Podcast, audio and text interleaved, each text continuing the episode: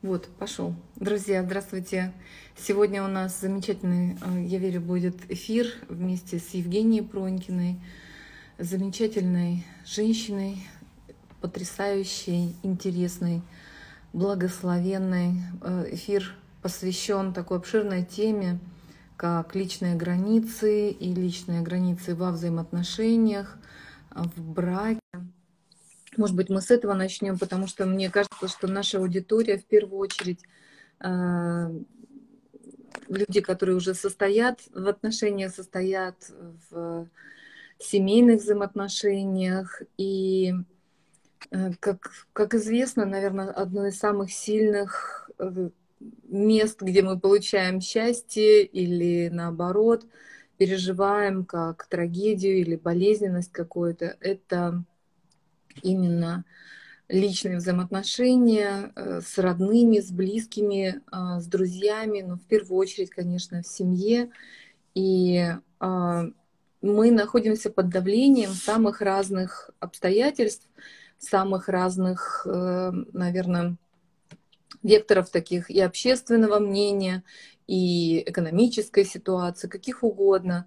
Мы с вами, как люди верующие, еще находимся вот в парадигме наших представлений о том, что правильно, что хорошо, что плохо, э, того сообщества, в котором мы находимся, абсолютно безусловно, мы добровольно себя подчиняем этому.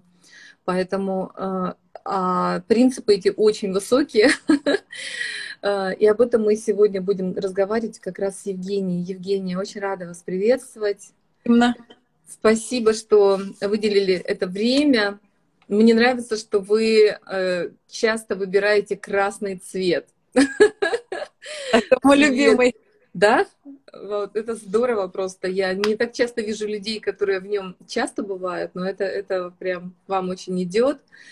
И э, хотела бы, наверное, нам нужно в начале эфира как-то обозначить вообще, э, что составляет собой границы личности, вообще как их определять, потому что, э, потому что, наверное, когда мы говорим о границах, нам нужно начинать где-то с самих себя, а, люди бывают, может быть, или путают что-то, или даже не осознают, где границы их личности, что допустимо, что недопустимо, или вот как, как их обозначать. Давайте мы зададим вначале вот этот вопрос вам. Вот я даже тут немножко накидала угу. заметочки себе. Вот, когда мы начинаем вообще, так скажем, задавать себе вопрос, что такое граница?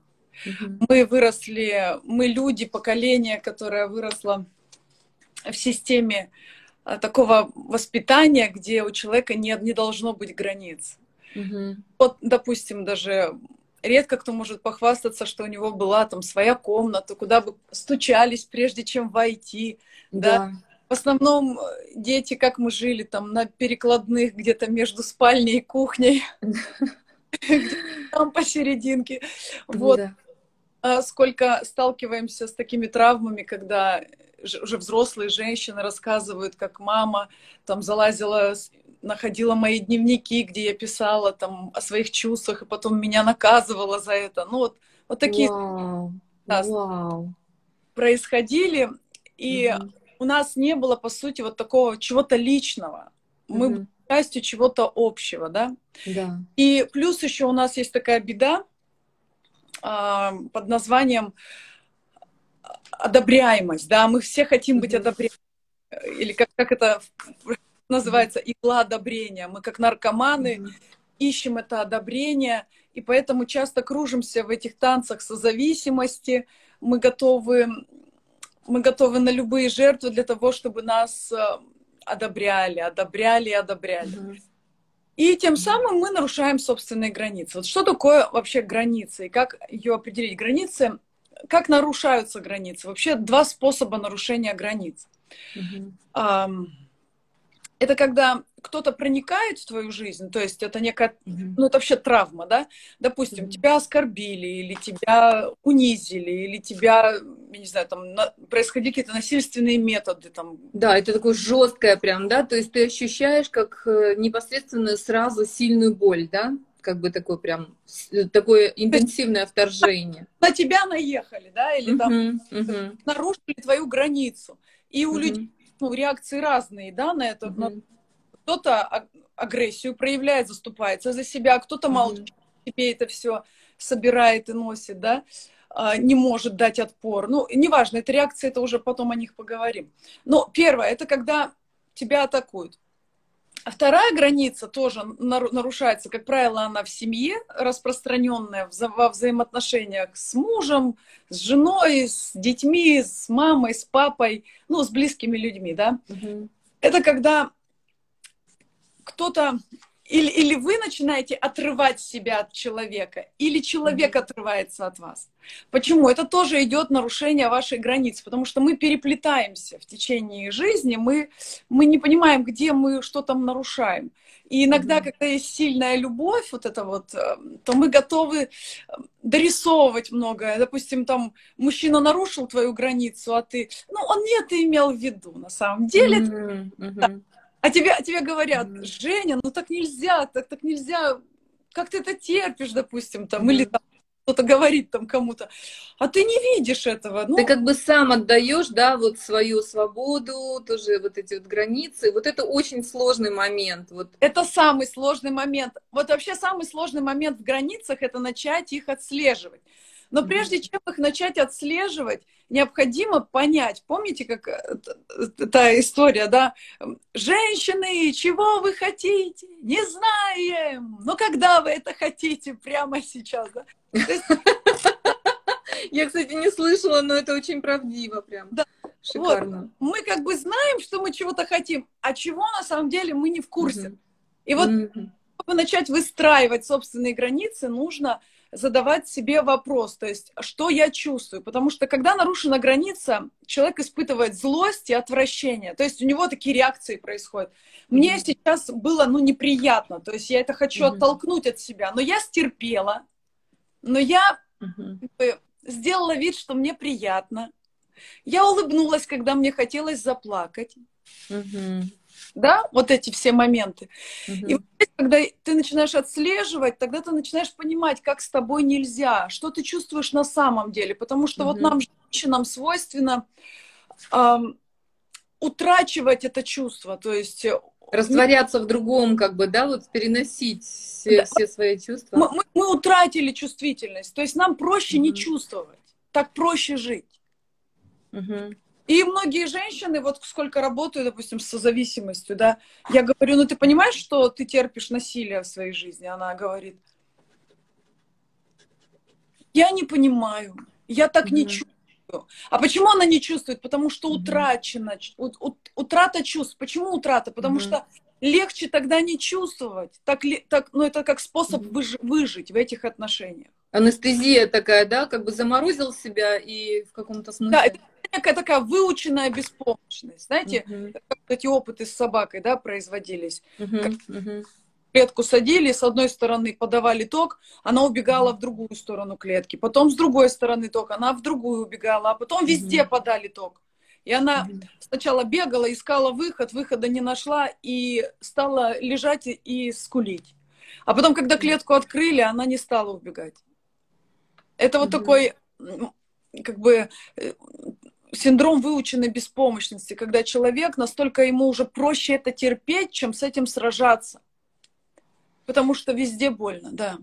Я хотела уточнить, просто получается, что нашу личность определяет несколько уровней, да, это наши убеждения, наши представления о чем-то, а, и наши, наши чувства по разным самым поводам.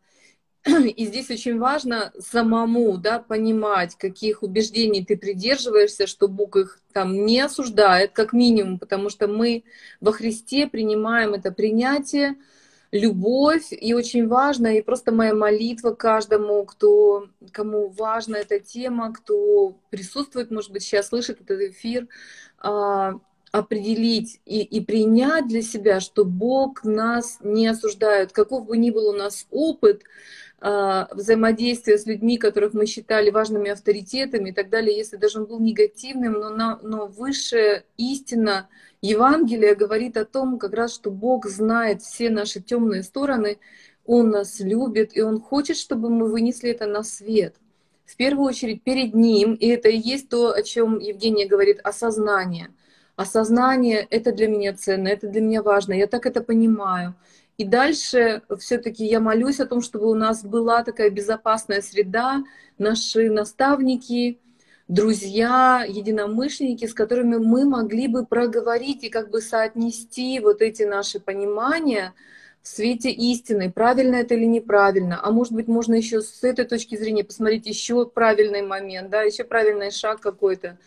И, соответственно, когда мы это начинаем понимать, и свои ценности, и свои чувства, мы можем это проговаривать, правильно? Мы можем это, э, мы можем это как бы вот обсуждать, и очень важно, чтобы в нашей семье, в наших отношениях, которые мы считаем близкими, которые мы считаем э, данными нам Богом, чтобы была атмосфера созидания, вот, вот принятия, да, и возможности проговорить это все. А для этого должна быть истина, честность. Однозначно, правда. Что я на самом деле чувствую? Вот, допустим, приведу такой пример. Однажды э, одна женщина мне призналась, она долго в церковь уже ходит, давно верующая женщина. И еще до, до Христа, до своего спасения у нее был брак, она была замужем, ну и они развелись, там были измены, и она ушла от мужа. Вот. И она говорит, спустя уже длительный срок, там, не знаю, 15-20 лет, она уже такая в возрасте mm-hmm. женщина. И она говорит, однажды Дух Святой побудил меня принести покаяние. Покаяние перед тем, что я обманывала своего мужа. Я говорю, а как? Как вы обманывали своего мужа? Она говорит, он, когда мы поженились, я, говорит, у него, у него были ну, дни рождения, это естественно, да. Он, не, он первый день рождения проигнорировал, второй день рождения проигнорировал. Mm-hmm. Ну, то есть ничего не подарил, даже там ни цветочка, даже mm-hmm. ну как, там, с днем рождения, и все. Mm-hmm. И говорит, спустя там, не знаю, там сколько лет жизни, ну вот mm-hmm. на последних где-то годах жизни, он уже на ее день рождения попал себе подарок. И она говорит, и я все это время что, что говорит, я делала, вот в чем mm-hmm. я должна вот, покаяться mm-hmm. в первую очередь перед, сама, перед сама собой, знаете, как mm-hmm. вот честно быть. Я с первого своего дня рождения улыбалась и, говор... и делала вид, что я счастлива, даже если он меня не поздравляет с днем рождения. Wow. Дошло mm-hmm. до абсурда уже спустя там, не знаю, там mm-hmm. 20 лет совместной жизни, когда уже он сам, он себе стал покупать какие-то вещи, mm-hmm. ну, как бы потратился на себя в ее день рождения. И говорит, тогда я уже не вытерпела, и у меня пошла агрессия, да, потому что когда mm-hmm. нарушены наши границы, мы держим в себе, мы скапливаем агрессию. И потом наши mm-hmm. близкие говорят, а это что это такое? Было, я не понял, а что я такого сделал? Они даже не, не подозревали, да, то есть они жили в обмане с нашей стороны, получается. Конечно, да? он не думал, что ей настолько все равно на свой день рождения, а может быть, он и думал, что она вообще не, не любит справлять свой день рождения. Mm-hmm. Она это все время играла, то есть все это время она подавляла в себе эту эмоцию и улыбалась, mm-hmm. и делала вид, что она счастлива. Но это же ужасно. Да, это ужасно, это ужасно. И это на самом деле такой крайний случай на протяжении 20 лет, да, когда человек не проявлял себя, и он воспитал в своем муже вот, да. эту, вот это поведение, скажем, и действительно ввел его в заблуждение. Да, человек и не в курсе, он-то не знает. Потому что когда человек нарушает нашу границу, он-то искренне считает, что это его ну, его территория, потому что мы разрешили ему там жить. Это как нормально. Многие мне говорят, Женя, вот я начала чертить границы, на меня весь дом обозлился. Я говорю, так это естественно, потому что у тебя на шее, муж сидел у тебя на шее. Они спокойно все ехали, а ты, ты говоришь, стоп, остановка. Ну, и они, у них злость, потому что ты нарушаешь теперь их границы. Которые потому... они уже задвинули далеко на твою территорию. Столько лет живут, они своим, и ты говоришь, стоп, это оказывается мое. Угу. Здесь начинается конфликт. И самое, э, самое страшное, что, пожалуй, женщине сложно преодолеть, это чувство вины, потому что эти люди начинают вгонять ее в вину. Mm. Возможно, mm границы без битвы, простите меня. Невозможно рыбку съесть и кости продать.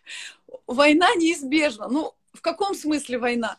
Какие-то люди, вот, допустим, вот у меня был пример, я, у меня была определенная дружба с человеком, и впоследствии я поняла, что эта дружба, она такая уже не очень правильная, потому что этот человек нарушил мою личную границу, уже так mm-hmm. где-то сидит, свешав э, ножки с mm-hmm. меня. И я уже не готова играть по этим правилам. Если раньше mm-hmm. меня как-то это впечатляло, вдохновляло, я хотела, а потом мне как-то перехотелось. И я, когда начала чертить границы, этому человеку не понравилось, что я начала что-то говорить. И, и все, этой дружбы больше нет. Такое тоже бывает. И поэтому иногда люди, они готовы с тобой дружить только так, когда они на... uh-huh. были на твоей территории. То есть они uh-huh. имели право на тебя. Вот так. Вау, да, да. Но это очень важно, потому что, друзья, э, как бы еще раз, личные границы мы можем обозначить только если мы честны э, сами с собой, сами с Богом. И я хочу тоже обозначить, что Бог дает нам право на ошибку не в том плане, что мы можем что-то неправильно понимать, мы можем что-то неправильно делать, но важно выносить это на свет, важно искать истины, следовать за ней, открываться в ней искать вот правильного сообщества, чтобы можно было открыться, если вы уже вырастили в своей семье, взаимоотношениях неправильную атмосферу. Вот я, я верю, что этот эфир будет одной из вех, который поддержит вас вот в этом поиске себя в Боге и принесении этого света истины в вашу семью.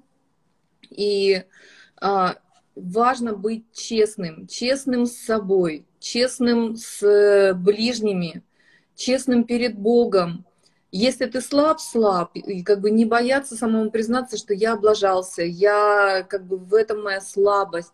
Но интересно то, что э, вот, вот это созидательное общение, которого мы ищем, важно, чтобы оно подчеркивало, и вы знали свои сильные стороны чтобы это не было поиском ну, каких-то своих недостатков, личные границы — это и те ценности, которые вы исповедуете. И, безусловно, я верю, что в нашем эфире те люди, которые исповедуют ценности истины, развития, то, что Иисус обозначил в Нагорной проповеди, ищущие правду, насытятся, милостивы, будут помилованы. Пусть у вас, у вас будет сердце милостивое. Пусть Бог нам открывается как Бог света, как путь, который мы совершаем в этой истине. Во имя Иисуса просто будьте благословенны. И здесь, вот знаешь, очень интересные а, границы, границы влияния друг на друга в семье, во взаимоотношениях. А, и очень интересно, знаешь, сразу обозначить их то, что, наверное, наша мечта очень часто, это очень сложно, почему мы застряем на этом внимание, очень сложно следить за собой. Фокус нашего внимания и как бы сферы наших успехов мы часто переносим на людей, с которыми мы находимся, Поэтому притча о бревне в своем глазу и соломинка в глазах других людей, она тоже никуда не уходит, она постоянно с нами, да. потому что это очень-очень-очень сложно. Это больно заглядывать в свое сердце, это больно признаться, что ты где-то э, не успеваешь, что-то ты не догоняешь. Вот. Но в то же время смотреть на себя целостно, зная, что ты стараешься. За это можно себя тоже хвалить. Надо себя хвалить, да. Да, да. Еще раз вот хочу обозначить, значит, границы личности — это то, что ты знаешь, ну, что твои ценности, сознаем ли мы свои ценности, вот то, что я стала говорить, это да. Первое, надо начать, это надо понять, анализировать себя. Вот с этого дня просто начните замечать э, свои негативные чувства. Мы же, как их христиане часто делаем, мы их отвергаем, мы мы почувствовали злость или там отвращение или нежелание с человеком общаться, и мы mm-hmm. это спрятали бегом, или как да. сказать, проигнорировали эту эмоцию, да, мы mm-hmm. привыкли игнорировать, а на самом деле-то она не безобидна, эта эмоция, она же никуда mm-hmm. не она поселяется в нашем теле, разбалансирует наше тело, потом появляются всякие болячки непонятные. Зачем это нам все надо? Эти эмоции же Бог заложил в нас. Почему-то мы чувствуем эти эмоции. И вот с этого дня анализируйте, что с вами, почему вот в общении с этим человеком вот он вот так говорит, так бывает, человек посмеялся, что-то, какое-то слово сказал, да, Иногда какая-то нелепая шутка в ваш адрес. Если раньше, там, 10 лет назад вы смеялись над, над этой шуткой, mm-hmm. растете, и, и, извините, шутки в ваш адрес должны расти, да? И, и уже сегодня вам не смешно, а, допустим, а человек это повторяет, и он как бы опускает вас вот туда, куда-то вниз, и вы это чувствуете, но вы не можете же а, там начать сразу агрессию проявлять, но mm-hmm. это не но mm-hmm. придя домой, вы анализируете, говорите, так, окей, мне это не нравится, я признаю это, я чувствую mm-hmm. Неприятные эмоции. И в следующий раз, когда придете общаться с этим человеком, у вас есть шанс ему это сказать. Но сказать не так, что слушай меня внимательно, больше так не говори, да? Mm-hmm. А честно сказать, слушай, ты вот говоришь конкретно вот эту шутку, мне так mm-hmm. становится почему-то неприятно, может быть, я как-то выросла, может быть, как-то мне уже это не надо в мой адрес говорить, пожалуйста, не делай так больше. Человек, wow. человек, он, он, когда вот я встречаюсь вот с такими людьми, я обучаю людей строить границы, uh-huh. когда они лично мне начинают строить границы, uh-huh. я скажу, это неприятно. И, и в этот момент ты понимаешь, что с этим человеком так просто нельзя. И в следующий раз ты идешь в отношения с этим человеком, ты понимаешь, вот эту территорию я туда не захожу, здесь ему uh-huh. больно. Uh-huh. Вот, кстати, ты затронула очень важную тему, как раз э, то, что мы как христиане, находясь под давлением где-то даже таких вот нами ложно понятых христианских догм или частично понятых, а, мы именно стыдимся переживать негативные чувства. Вот у меня э, еще на раннем таком моем этапе христианства была история с подругой. А, мы э, молились вместе, общались вместе, но наступил момент, когда, э, вот сейчас, вот по прошествии лет, я могу прямо сказать, она стала испытывать ко мне ревность, зависть, которая стала выражаться в том, что э, в том, что она стала, ну, как бы раздражаться по моему поводу. Мы с ней общаемся, и у нас, по идее, нет повода для, для ревности, для зависти. Мы с ней не соперницы, там были не на там, профессиональном поприще, там, студенческом, на каком-то. То есть дело касалось вот личных вещей, но ее вот это э, очень задевало. Я тогда находилась вот как раз под давлением такой догмы «будьте в мире со всеми». И вот, например, я слышала тоже, как Кеннет Коупланд, вот он сформулировал так, что если там ты обиделся на какого-то... Мне, безусловно, обижало ее отношение такое. И а, он говорит, вот если вас кто-то обидел, вы его простили, то вам мало того, что вы в сердце его простили, вам нужно просто к нему питать такую любовь, что прям перебежать там на другую сторону улицы, обнять его, там, пасть ему на грудь, там, в общем, такое.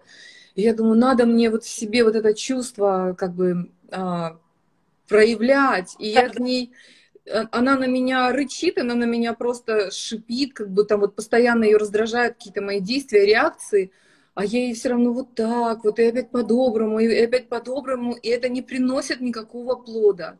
А, и сейчас я понимаю, что действительно нужно с мудростью относиться к исполнению Божьих заповедей и относиться с мудростью к своей чувствительности. Если человек не хочет э, как бы сейчас демонстрирует тебе приязнь и понимание, то и не надо навязываться. Вот имея к нему мирная доброжелательность, такое хорошее чувство и прощение, не надо падать ему на грудь, не надо прям вот лезть на вилы в очередной раз. Поэтому нам не нужна мудрость в этом. Вы знаете, я однажды пришла к такому выводу, в, какой, в какой где-то в середине своего пути, ну, у меня небольшой 20 лет я, да, в Боге, и ну, вот в церкви служу людям, и где-то через 10 лет или там через 12 лет своего христианства я вдруг поняла, как вот у нас песня нашего апостола «Хочу любить людей, но всех я ненавижу». Вау. И вот это вот такое состояние пришло в мою жизнь, когда я хочу любить людей, я знаю, что это правильно, но у меня много ненависти внутри, много боли внутри. И я начала с этим разбираться. И когда я вот училась в институте и как раз работала вот с, с людьми, я стала видеть, что мы как города без стен. Mm-hmm. И вот там шакалы лазят, там звери mm-hmm. всякие, кого mm-hmm. только нет такое чувство, как будто христиа... христианин это человек, город без стен. Заходите да, в кирпич, да. учитесь по мне, а я буду вас любить, знаете. Ну, это же абсурд какой-то. Это не, это не так. и есть такие некие круг, круги взаимодействия с людьми. И когда я стала это понимать, мне стало легче служить людям. Есть люди, которым я служу. Вот я пришла к ним, и я им себя дарю. Я им послужила и ушла. Есть люди, с которыми я живу. Есть люди, с которыми я делюсь. Есть люди, с которыми я ем, э, сплю в одной постели, ем из одной тарелки. Это все разные люди и разные формы взаимоотношений и разные границы. Есть люди, с которыми мне сегодня весело, а завтра это уже пере, переросло в какое-то ну, нарушение границ, то моя задача угу. Убрать этих людей, потому что иначе это уже деструктивные взаимоотношения, которые разрушают меня как личность. Потому что мы, женщины, особенно женщины, катастрофически нуждаемся в том, чтобы нас окружали люди, которые позитивно на нас влияют, mm где мы не, не сражаемся, а где мы можем расслабиться. Почему mm вот эти сражающиеся женщины наше поколение сильных mm-hmm. женщин. И поэтому мужчины кричат Богу, Господи, где слабые женщины? Да где, где? Там, где их не бьют, там, где их не нарушают их границы, там, где их покрывают, о них заботятся. Вот там эти женщины. И поэтому я поняла, что почему у меня много вот этой ненависти поднялось внутри к людям, ко всем уже. Я уже там знаешь, когда уже это поднялось в тебе, ты уже, в принципе, всех mm-hmm. вот не любишь, и ты говоришь, отстаньте от меня, я никого видеть не хочу. Mm-hmm. И это состояние как раз-таки пришло в мою жизнь, потому что у меня не было границ. Mm-hmm. Когда и не при... было осознания вот этих кругов, да, вот как их создать, вот, вот эти вот, круги. Как ты сказала, вот надо было мне бежать, любить эту женщину. Ты не должна была бежать и любить эту женщину. Это только во взаимной любви, понимаешь? Ну, то есть, когда взаимность. А когда ты человека достигаешь, ну как мы его достигаем? Мы проповедуем ему, и мы помогаем ему. Но навязывать свою любовь это, это не Божий промысел. Бог не навязывает нам свою любовь. Он стучит в нашу дверь. И если мы ему не открываем, все, какие проблемы? Угу.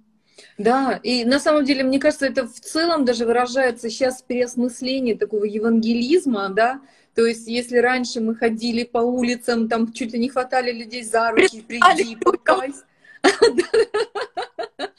Вот, сейчас уже это переходит на более тонкий, такой, мне кажется, правильный уровень, именно на, на уровень доверия, на уровень доверия. То есть ты как бы сам должен собой представлять определенную личность, у тебя должны быть наработанные взаимоотношения какие-то людей, которые с уважением, с интересом относятся к твоему пути, и тогда э, вот, вот твои слова э, уже имеют вес, имеют влияние. Но все это опять вот э, заключается в том, что что нам нужно осознавать вот эти вот границы. Почему ты сказала, э, мужчины просто на стенку лезут, да, от того, что женщины как бы не, не как бы не созидающие получается, что они хотят что-то, сами не знают что, но что-то.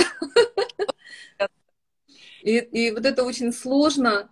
Э, и вот есть такие два известных психолога христианских, Генри Клауд и Джон Таунсенд. Они написали две потрясающие книги о свиданиях и о браке, где они очерчивают границы. Вот хочу спросить тебя, ты читала их и как бы строишь ли ты вот какие-то свои... Нет?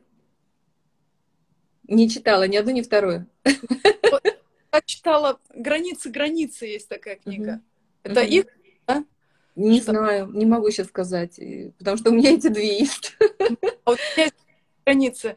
Мне тогда это очень помогло детей воспитывать. Там такая очень классная есть история. Угу. Мама за пацанами постель прибирает и в комнате угу. убирается, и к ней заходит мужчина и говорит, ты что делаешь? Она говорит, убираюсь. Говорит, нет, нет, что делаешь? Говорит, ну, убираюсь. Угу. Я, я жалею твою будущую невестку. Mm. Вау. Мужчины mm. должны знать э, собственные, ну, собственные обязанности, у них тоже есть границы. А то есть, получается, мама стирает mm. эти границы. Получается, mm. тогда она делает такое, представляет женщину как обслуживающий персонал в доме, который будет всю жизнь бегать, убирать, а ты, ну, ты просто будь. это, это нарушение идет границ женщины, потому что когда, допустим, вот я приведу пример. Угу. когда женщину обесценивают за то, что она просто не помыла пол. Но это же глупость вообще. То, что она в десятый раз за день пол не помыла. Или там подала еду, да не с душой, вы понимаете? Вот так бывает. И когда женщина, она как будто бы, помимо того, что она человек, у нее есть mm-hmm. чувства, эмоции и все остальное, она еще такой хороший функционал. Знаете, mm-hmm. хорошая домойка, там да, да. Робот, робот этот э, пылесос. Но это до абсурда доходит. Почему? Потому что у нас размыты границы, мы не понимаем. Вообще не понимаем. Многих правда. Как каждый человек, взрослый человек, он должен уметь обслуживать себя, это естественно. И это не, это не причина обвинять другого человека за то, что ты не способен за собой постель заправить.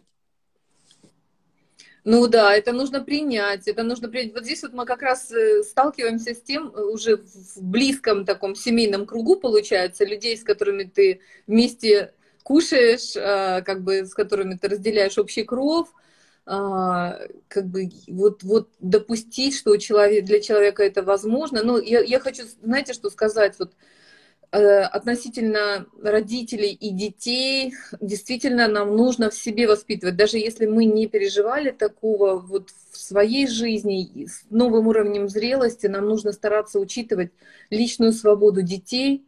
Очень от многих я слышала э, благодарность э, родителям только за то, что родители не брались вот именно руководить каждым шагом детей.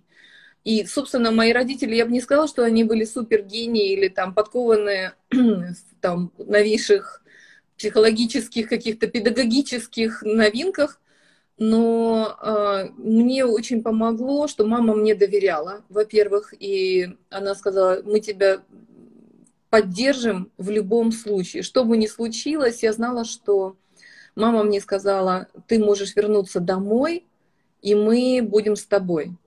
Вот. А, и вот это очень-очень сильно, вот такое обличение доверия, что семья разделит со мной последствия моих глупостей каких-то, меня, наоборот, обязало как бы более сознательно относиться к своим шагам.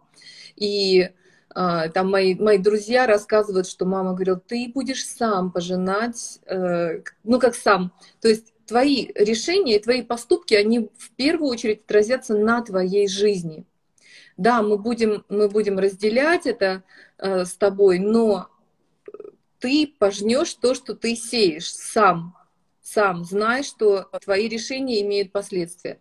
Вот. И вот это вот самое главное, с какого времени это можно делать, я думаю, что вот как раз там еврейская культура в общих чертах предлагает нам такие как бы схемы, как девочки там с 12 лет у них взрослеют, мальчики с 13, и условно можно такую условную черту прочертить, что примерно с 12 лет, может быть, кто-то раньше даже может сделать, нужно стучаться, входя вот в комнату там ребенка, обозначать его зоны ответственности, да, то есть не требовать, чтобы там пятилетний малыш отчитывался в деньгах там, а уже вот с этого времени вы, вы соглашаетесь, например, если у него карманные деньги, каковы рамки его личного времени, а, когда он там играет, гуляет там с кем-то, с друзьями и так далее.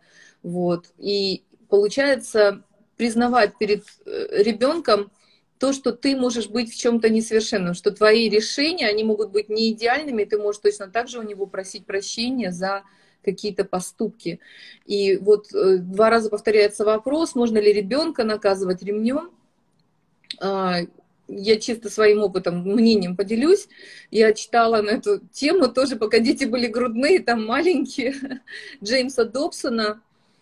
А, он говорил о том, что эм, во-первых, воспитание должно быть в любви. Ребенок должен переживать и знать, что родители создают для него зону безопасности, и что правила — это границы, которые защищают его от неизведанного опасного мира вокруг.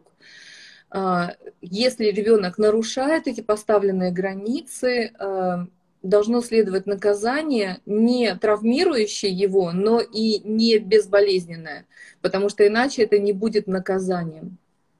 И он рекомендует там не руками там как-то наказывать, шлепать ребенка, а там, ну, каким-то, не знаю, предметом, но не делать это прям как-то так брать, и лупить, просто срывать на ребенке свой гнев, злость, там что-то еще.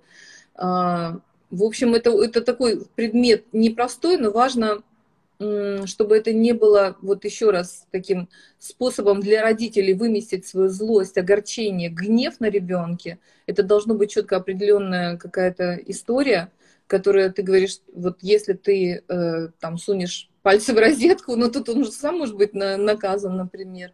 Вот. Но если ты там, например, переходишь дорогу там, или что-то еще, не там, где положено, если ты меня не слушаешься, открытый такой бунт, будет вот такое наказание. Например, в моей жизни родители говорили там, да, вот, вот то-то, то-то, и нас наказывали ремнем до, по-моему, лет я не знаю, по-моему, чуть ли не до 15, но в реальности где-то, может быть, как раз где-то, может, до 12. Но, но конкретный был период такой интенсивный, лет там, не знаю, может быть, до 10. Вот, когда мы с братом много, много бедокурили. Но это было не больше трех раз, по-моему. Вот папа там нас наказывал ремнем, не больше трех раз, не больше трех ударов это было. Вот так вот было, к сожалению. А что вы скажете на этот счет? По поводу границ детей, таких общих и наказаний? Я считаю, что мальчика надо наказывать, девочку нельзя бить. Угу. Женское начало, вообще женское тело. Когда, он, когда она избита, особенно когда девочка уже вот особенно созревает, там, да, вот, допустим, там 10, 11, 12, это уже насилие. Девочку нельзя. И Ладно, когда вы растете в семье адекватных родителей, там они верующие, ходят в церковь, работают со своей душой, с психикой. А, где эта граница, когда человек, как у нас мозг, он не строит новые нейронные связи. Если человек разрешил себе бить ребенка, то он потом будет его и просто так. Mm-hmm. И там, там нет границы, где ты бьешь за дело, а где ты уже выплескиваешь. Mm-hmm агрессию. И поэтому мужское тело, оно так устроено, что именно, почему говорят, вот, вот мужчина пошел в армию, мальчик, 18 лет пошел в армию, возвращается мужчиной, там же его не по голове гладят. Он там в условиях, он там терпит всякого рода испытания и приходит мужчиной. Mm-hmm. А у нас все, к сожалению, вот я вот сколько сталкиваюсь с семьей, все с точностью наоборот. Женщину воспитывают как мужика, Mm. И за все подряд, за убор, mm. за постель, за какую-то там оплошность mm-hmm. ее бьют, mm-hmm. причиняя, и она крепчает внутри себя. Она, конечно, становится ответственной. У нас в женщинах mm-hmm. вообще заложено это чувство ответственности. Мы рождаемся, mm-hmm. У нас материнство, мы не можем быть безответственными. Мы рожаем mm-hmm. детей у мальчиков ответственность, она рождается в процессе. И действительно, угу. мужское тело, чтобы его сформировать, они должны рвать мышцу, да, то есть у них должна быть какая-то реально противостояние должно быть. И когда этого противостояния нет, то мальчики борзеют, а девочки крепчают.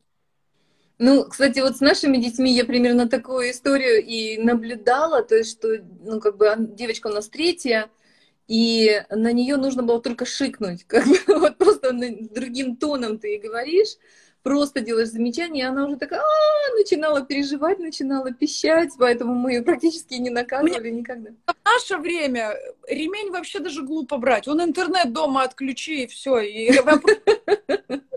Нет. И денег не скинь на карту, на карманные расходы. И вот это наказание, которое есть на сегодняшний день. И не надо брать ремень и выражать свою агрессию, чтобы бить. Зачем вообще это? Это, это раньше не было. У нас какие были удовольствия это в жизни? Э, на Новый год апельсины понюхать и одну баночку Кока-Колы на 10 человек испить. Это единственное да. удовольствие. Эти конфеты ждешь. Угу. Когда бы их можно было съесть после 12. А, а сегодня это век удовольствия. Сегодня дети живут в другой стихии. Отключи им удовольствие, uh-huh. и все, ребенок сразу в себя приходит. Да, да. Ну и еще раз, вот среди сознательных родителей, например, вот верующих, которые я знаю, а, практически никто не применяет э, физические наказания. И если они и были, то вот буквально там небольшие, вот в самом-самом начале, то есть вот, например, одна, одна семья, у них чудесные мальчики растут, а, даже мальчики действительно, вот там что-то было, какие-то ограничения лет до пяти, а, Так что они сейчас уже им там 9, 7 лет, 11, что-то такое. Вот. Они просто не помнят даже, они не помнят, чтобы родители их как-то вот, ну, физически наказывали, например. И действительно сейчас пересматривается вот эта концепция «наказывай разгой», там, сына своего таким образом ты принесешь пользу ему и так далее. Вот. Опять же, вот на своем примере могу сказать, Мать боятся физической силы, они больше ничего не боятся. Если мама будет читать нотации, ну, пацан посидит, послушает, пойдет, сделает свое. Это пацан, это, друг, это другое совсем создание, это мальчик. Когда мы мальчики слушали женские указания, такого не бывает.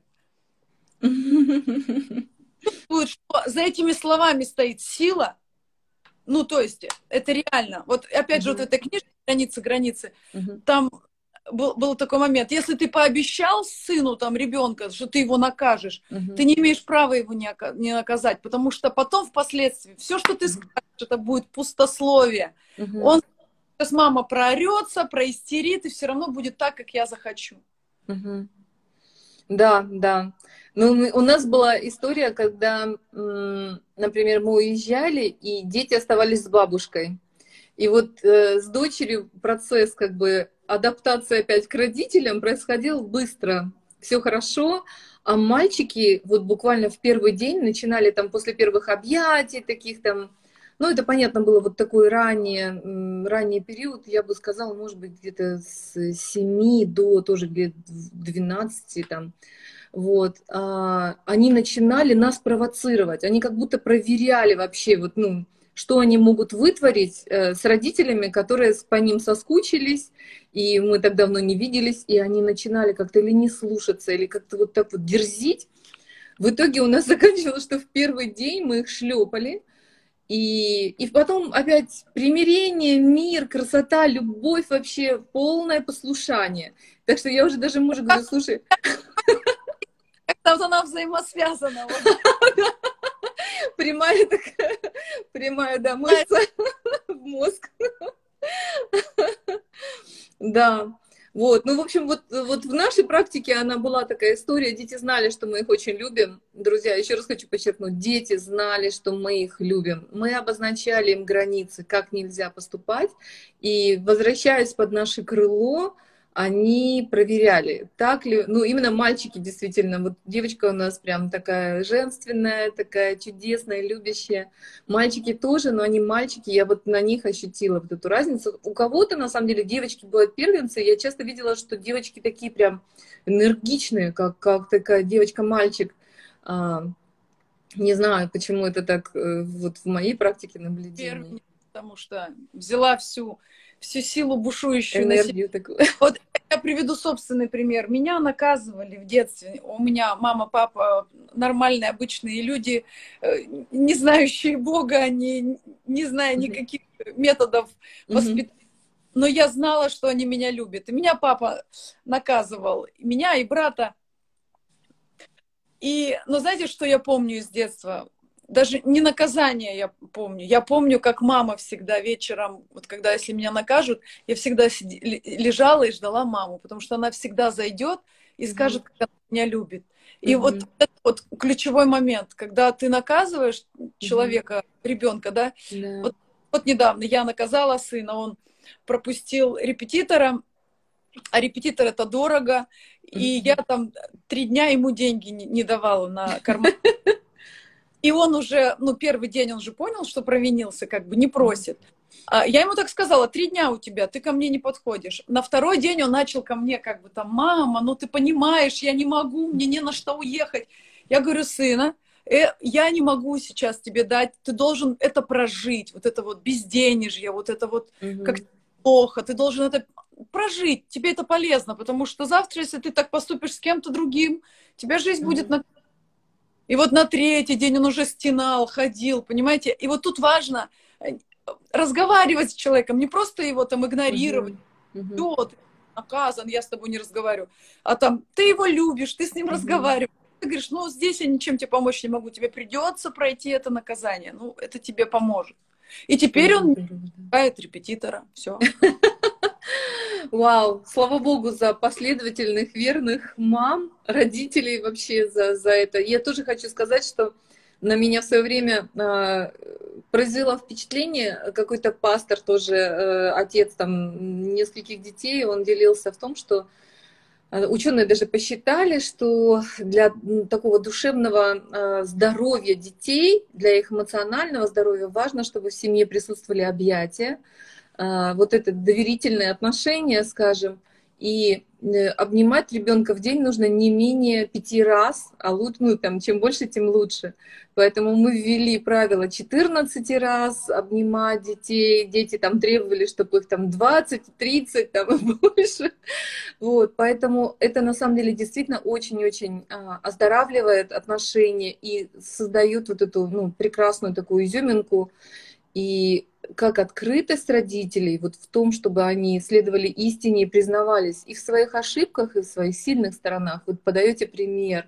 И пример вот в том, как э, сейчас Евгения поделилась, да, что она объясняла силу наказания, силу границы, которую она прочертила для сына. Нельзя пропускать, обязательства отвергать, просто так будут последствия. Спасибо большое за это. Я думаю, что с детьми мы сейчас пока оставим тему. И хотела, знаете, мне, мне было сначала желание перейти сразу, может быть, к взаимоотношениям в браке, но все-таки а, как бы и многие из нас вступили э, в эти взаимоотношения тоже, конечно, в любви, в некой идеализации своего партнера, без вот этого опыта осмысление и проговаривание таких глубинных сторон, может быть, своей личности или каких-то устремлений, вот подложными какими-то впечатлениями а, того, о чем нужно молчать и что нужно говорить и когда это нужно говорить. Вот буквально, но я думаю, что для того, чтобы это избежать, нам нужно перейти, может быть, на тему, начать с темы вот э, того, как мы впускаем вот в этот наш личный ближний круг да, то есть вот э, со сферы такого общего круга, да, вообще внешний мир, потом люди, с которыми Бог нас соединил для служения, которые обращаются к нам за советом, помощью, и к ним простирается наше сердце, и потом, э, наверное, вот этот круг друзей, из которых э, формируются наши такие вот сердечные связи, семейные связи и так далее. Вот это вот как бы все более и более большую важность приобретает откровенность и вот это осознание границы. Вот как, как их обозначать в период, наверное, э, выбора вот тех людей, кого ты впускаешь, самый тесный круг. Вот что вы можете сказать, Евгения? Ну, границы сложно сразу обозначить, потому что когда ты влюблен, ты, ты пускаешь Ты распахнут вообще, ты мягкая глина. Это да. Устраиваются впоследствии. И у нас есть такой момент а, кризисы в отношениях, да? Почему они случаются? Кризис это же не всегда плохо, это, это, это наоборот хорошо. Угу. Кризис это когда я больше так не могу. Угу. То есть я до этого могла, то сейчас уже так не могу. Поэтому я не могу спрятать свой гнев за улыбкой. Я не могу промолчать, я не могу сдержать. То есть у меня вот эта сдерживающая эмоция ушла. Я больше так не могу. И многие люди что делают? Ну, расходятся. Как расходятся? Живут на одной территории, спят в одной постели, но они не вдвоем. Все, они как бы эмоционально умирают друг для друга. Почему? Потому что женщина думает, да ему все равно вообще, он никогда не изменится. А мужчина думает, да ее лучше не трогай, не пахнет. Там и все, вот знаете, как есть такая, да, не трогай, не пахнет. Угу. Это, и это страшно. И вот люди создают форму, они как бы вместе, а внутри там ничего Как два нет. кокона такие, да, изолированные друг от друга, да, получается.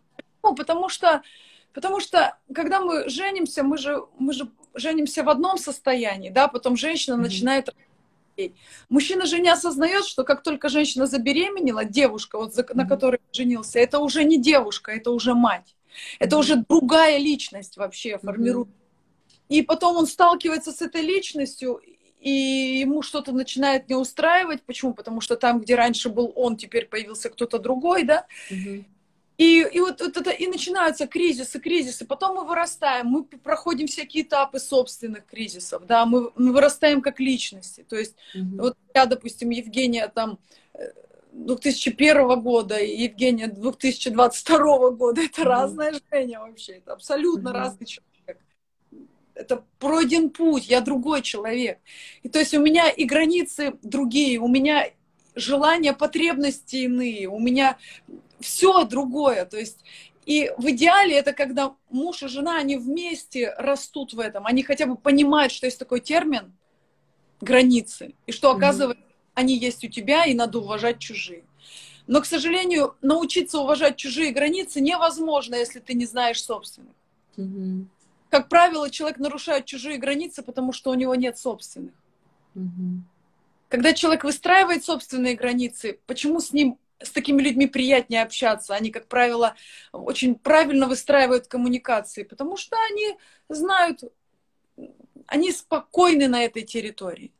То есть, а у нас, у людей, которые, допустим, ну, не у нас вообще, у людей, которые не, не умеют чертить свои границы, это, как правило, очень эмоционально, от любви до ненависти. Сегодня я тебя безумно люблю, а завтра я тебя безумно ненавижу, да, то есть mm. там не было границ, там мы слишком быстро вот так сошлись, и, не поняли, что еще между нами ну, должна, должно быть какое-то ну, нормальное фиксированное расстояние. То есть есть мои желания, есть там мой темп жизни, мои ценности, да, там, ну и пошло-поехало. Но в семье я считаю, что это вообще выстраивается годами. Да, вот я хотела сказать, что на самом деле э, мне кажется, я, я не помню точно, но лет 15 назад вот вышла эта книга, которую я не читала, но мне само название, оно уже говорящее такое. А, по-моему, фамилия э, автора Харрис, вот в христианских церквях она везде присутствовала, я отказался от свиданий. И вот как раз вот эти э, Клауд и Таунсенд, они в книге, посвященной свиданиям, э, как бы вступили, можно сказать, где-то в полемику. То есть христианские наставники, я их считаю таковыми людьми, они сказали, что, безусловно, э, как бы принципы и границы определенные у свиданий должны быть, но это можно назвать дружбой, это можно назвать общением, но по сути дела это свидание, как бы, когда люди противоположного пола, они общаются друг с другом на основании, скажем, вот, действительно определенного согласия, что эти отношения, они не будут переходить там в сексуальные какие-то а, раньше, вот, ну, времени, положенного Богом. А, и определенных обетов, которые они принесут друг другу. Но это время нужно для того, чтобы как раз ты не можешь в вакууме установить свои границы.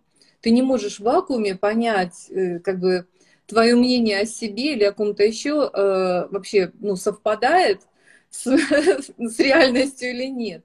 И поэтому нам и нужны как раз, то есть вообще церковь, это мне очень понравилось определение Александра Меня, сообщество людей, ищущих Бога, но это сообщество, это общество людей, в котором проявляется как раз, насколько ты любишь себя, насколько ты любишь Бога, насколько ты любишь ближнего своего. И точно ли как самого себя? Любишь ли ты самого себя? Вот эта вот триада, она постоянно в динамике находится. И интересно то, что также мысль, что мы не готовы, действительно, вот, которую ты высказала, да, то есть мы не являемся неизменными всю жизнь. Наши принципы, какие-то устремления могут быть неизменными, но то, как мы реагируем, насколько глубоко мы мыслим, осознаем, оно не сразу проявляется, поэтому нам нужны созидающие взаимоотношения и открытое в истине общение, э, если мы хотим создать вот такие глубокие глубокие э, связи в жизни. Вот, поэтому нужны эти отношения. А? Вот я вот сколько анализирую, на самом деле это все так просто и так сложно. Mm-hmm. Вот что сложного, когда, допустим, ты дома там со своим мужем или с детьми, допустим, разговариваешь, и вдруг начинаешь чувствовать злость, тебя mm-hmm. поднимает какая-то негативная эмоция. Что сложного сказать? Слушай, я не понимаю пока почему, но почему-то я начинаю злиться от того, что ты говоришь. Угу. Можно так сказать? Угу. Но мы, что мы делаем? Мы в этот момент сидим, терпим, нагнетаем эту злость, боимся ее выразить, потому что нельзя же злиться. И потом начинаем придираться, ищем повод выплеснуть эту злость. Да. А на самом деле, когда ты ловишь внутри себя эту эмоцию и говоришь, Слушай, я не понимаю, почему, но вот почему-то мне не нравится этот разговор.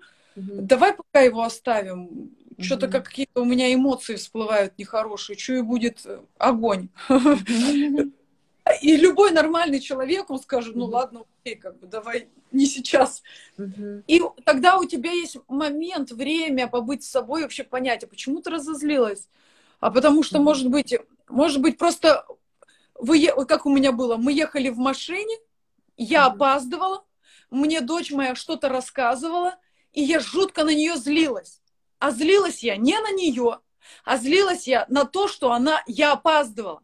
Но я в этот момент из-за того, вот просто поймала себя, вот так, откуда теперь эта злость? Я же могла сейчас на нее это все выплеснуть.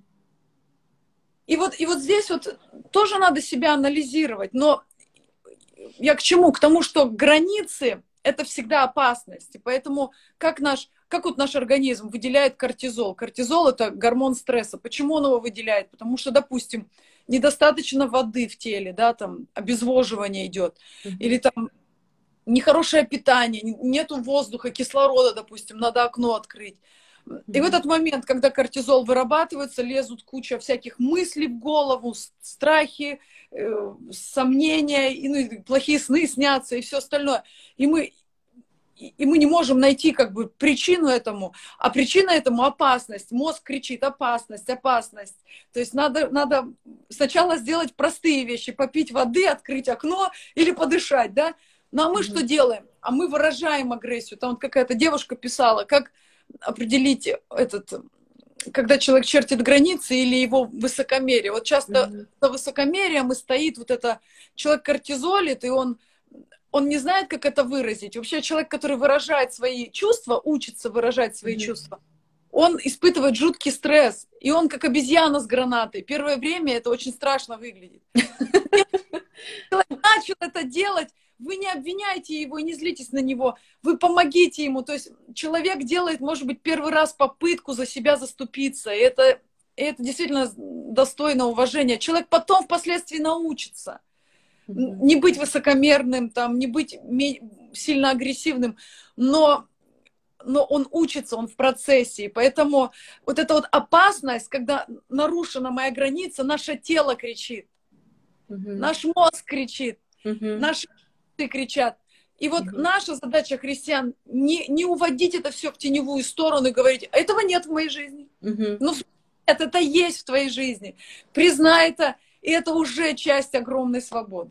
Аллилуйя. И вот здорово, что ты сказала как раз, а, что даже не имея решения как бы ситуации, важно ее просто обозначить. Мне сейчас очень плохо я сейчас очень раздражена, или я сейчас очень устала, я не могу сейчас это выслушать, и, и подумать, может быть, завтра или там через день, но обозначить, когда можно поговорить об этом. Вот в этом как раз и есть честность как бы в э, своем призвании, э, признании, и, и честность действительно в том, чтобы вообще понимать тоже глубину нашей природы женской, такой более стихийной где-то, эмоциональной, когда нам хочется там, если уж радоваться вообще, весь мир, чтобы радовался, всех трясти, давай радоваться. А, и, и точно так же, когда мы начинаем злиться на что-то, мы злимся на весь мир, вообще все виноваты в том, что с нами что-то происходит. И тогда все просто прячутся от нас, но важно это конструктивно пытаться все-таки решить. Я не знаю, насколько, кстати, это ну, возможно. Я иногда удивляюсь на некоторых людей, но конструктивно если человек, вот, вот где человек останавливается, когда чертит границу, угу. он останавливается именно вот на этом рубеже, где это было неконструктивно. Неконструктивно будет первое время всегда. Но когда человек начал это делать, угу. вначале это будет выглядеть очень, очень объемно, очень много шквал чувств разных, от любви до ненависти, всяких слов. Но впоследствии каждый человек, каждая женщина, каждый мужчина, он хочет быть принятым. Но когда вот вы встали на этот путь перемен, да, и вы говорите, я готов отвоевать собственные границы, потому что это реально ну, отчасти война. Mm-hmm. Война, чтобы просто принять себя, потому что mm-hmm. мы долго себя отвергали. Война, чтобы заступиться за самого себя. Нам проще себя обвинить. Потому что нас часто обвиняли, нас вообще воспитывали в формах обвинения, ну, многих да, школ. Да, да, да, да, да. Все остальное. То есть оценочная система.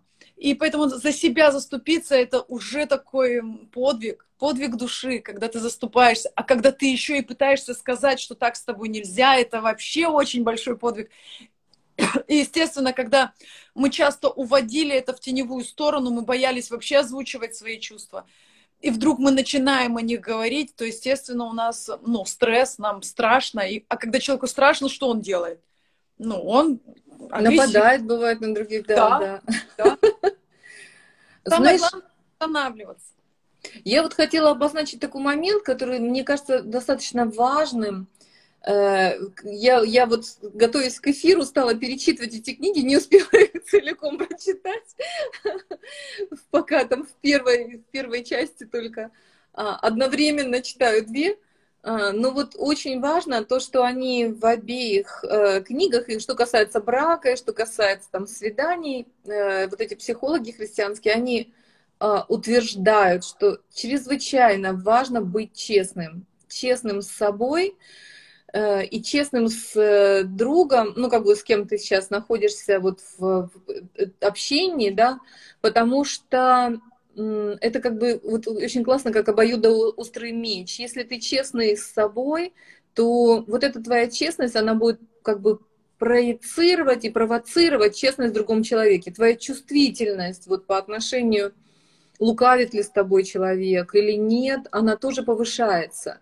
И вот, вот эта честность, она также как бы один из... Она не должна быть, конечно, такой убивающей по голове, там, когда мы только недостатки там а, свои, чужие, там, выковыриваем, выковыриваем.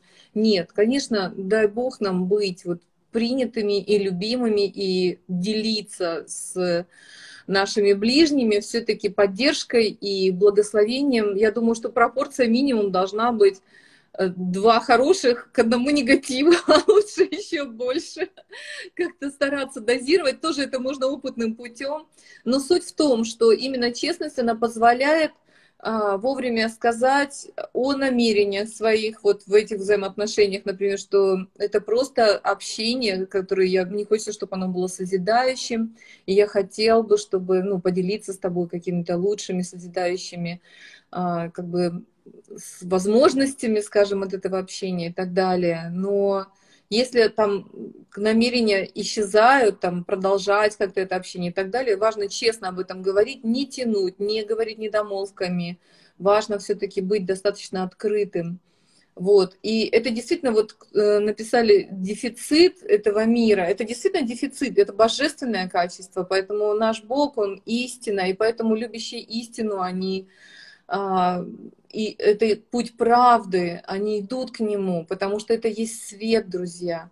И вот э, э, как бы эта честность, она вскрывает и намерения, и ценности, которые, которые есть в нашем сердце. То есть если кто-то ищет комфорта, в этом нет ничего плохого. Если кто-то ищет обеспеченность жизни, как мужчины, так и женщины, в этом нет ничего плохого, это хорошо. Это не, не дух сребролюбия, это дух как бы рачительного управления э, ресурсами, которые Господь создал и так далее. То есть важно в этом честно признаваться, э, важно соизмерять с Богом, и тогда взаимоотношения становятся тем железом, который железо острит. Вот это вот, ну, э, как бы то, что хотелось отметить. Там много других очень важных моментов, которые они отмечают. Вот осознание ценностей, которые тобой вводимы там есть, как понимать, где ты правильно выстраиваешь границы, а где обижаешь и ранишь. А. Мы обижаем и раним только тогда, когда мы не говорим о собственных чувствах, а мы обвиняем человека в своих чувствах. Обвинять человека в собственных чувствах — это глупость, потому что, потому что это же мои чувства, я почему-то так это чувствую. И прежде чем кого-то обвинять, нужно разобраться, почему я так чувствую.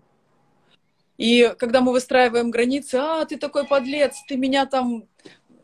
Подождите, у меня... Открыть мне надо. Да-да-да. Да, Аллилуйя, Господь. Э, когда ты обижаешь и ранишь, ну, во-первых, вот здесь, мне кажется, тоже с моей стороны комментарий.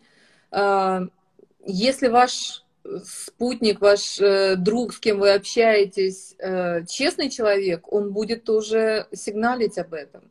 Он будет говорить, мне обидно, мне неприятно.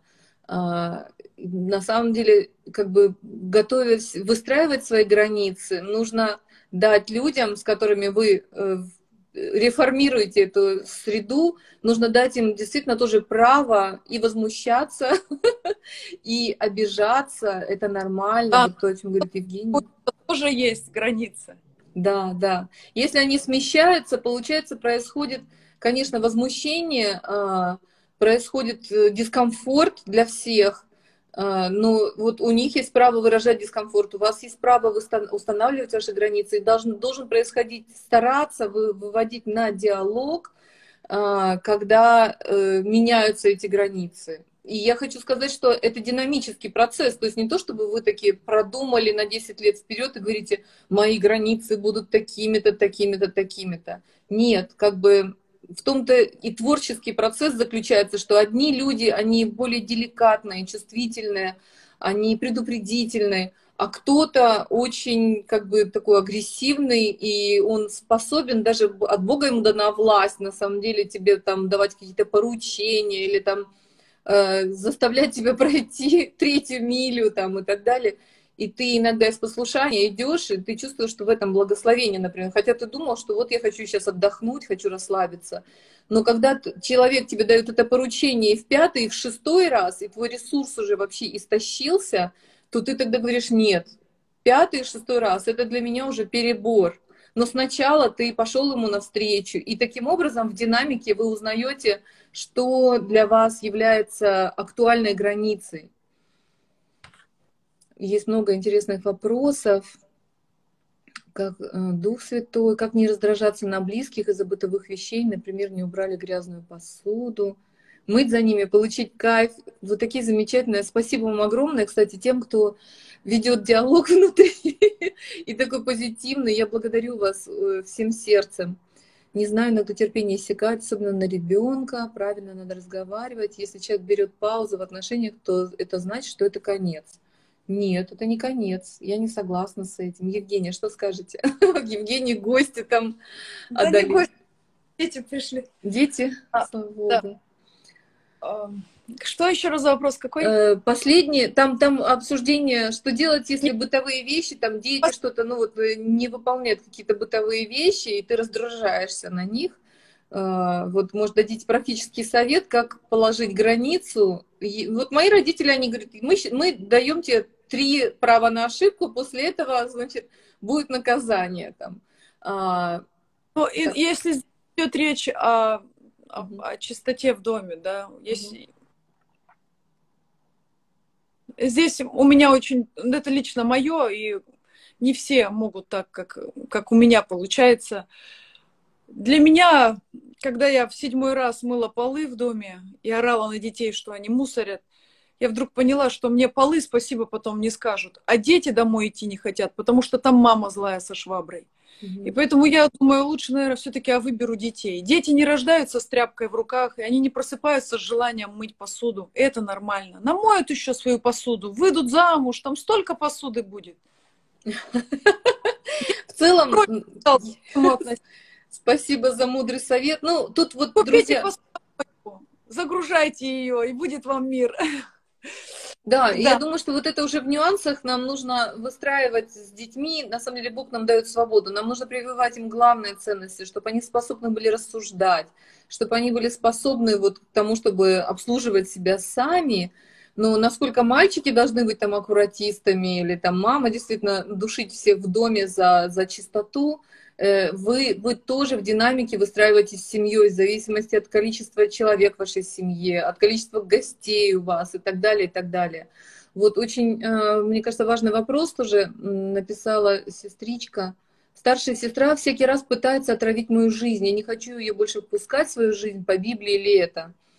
И я уверена, что Евгения ну, поддержит меня в том, что вообще это очень непросто осознать и провести границу между почтением, которое мы должны испытывать к своим родителям, к своей семье, и э, степени их влияния на нашу жизнь. Потому что и самое сложное в этом вот так называемые в мире токсичные люди или там родители, которые там пьянствовали, там били, может быть, в детстве, издевались очень много, потребовался такой период реабилитации во Христе. И мы думаем, с одной стороны, заповедь Божья, почитай родителей своих, и ты будешь долголетен на земле. Но как почитать человека, который...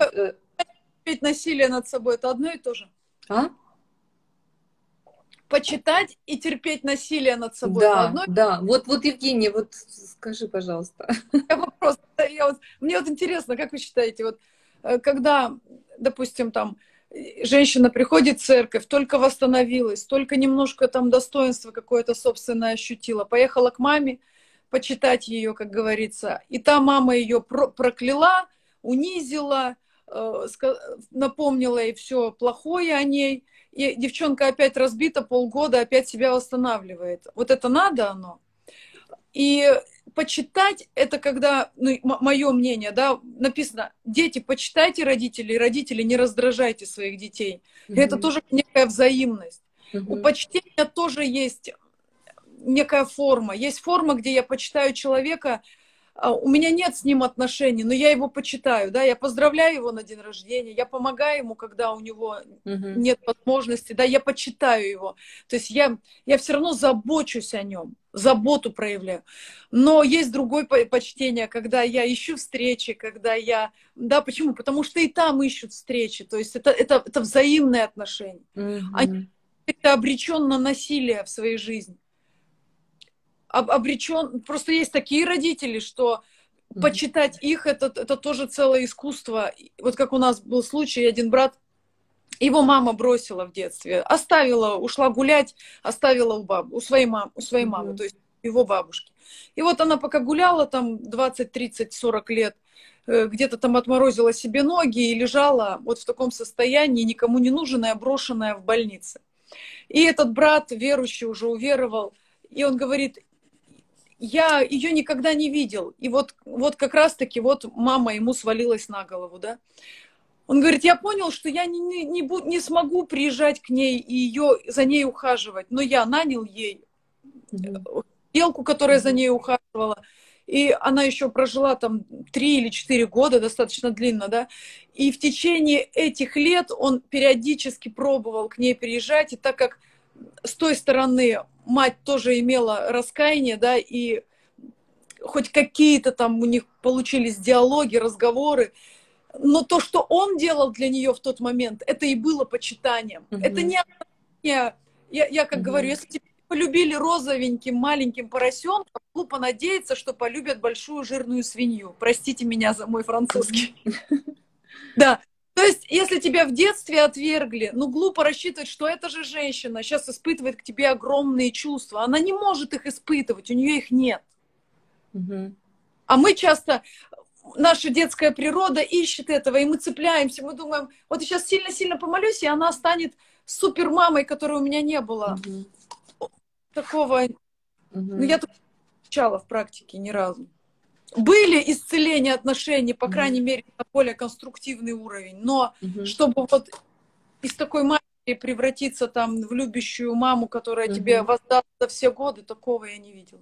Вот спасибо большое. Для меня вот этот, э, вот этот вопрос взаимоотношений с родственниками, друзья, я тоже хотела бы обозначить, а, действительно, что мы должны выражать к ним определенные, ну, как бы дружественные жесты, действительно, как Евгения сказала, а, поддерживать в разумных пределах, когда они просят о помощи, а, поздравлять, наверное, какие-то праздники. Вообще, вот мне очень интересен в этом смысле опыт Джойс Майер, которую насиловал родной отец на протяжении десятилетий, ну, получается, там лет 15, по-моему, нет, ну, чуть меньше, может быть. Ну, в общем, это чудовищная вообще история и удивительная путь, который она проходила, в том, что этап начался с того, что она высказала ему о своих чувствах, э, что она э, повзрослела, что она его прощает, и она его не боится. Вот ей нужно было очень высказать, что она отныне, вот этот ужас страха, который парализовал ее душу, ее волю,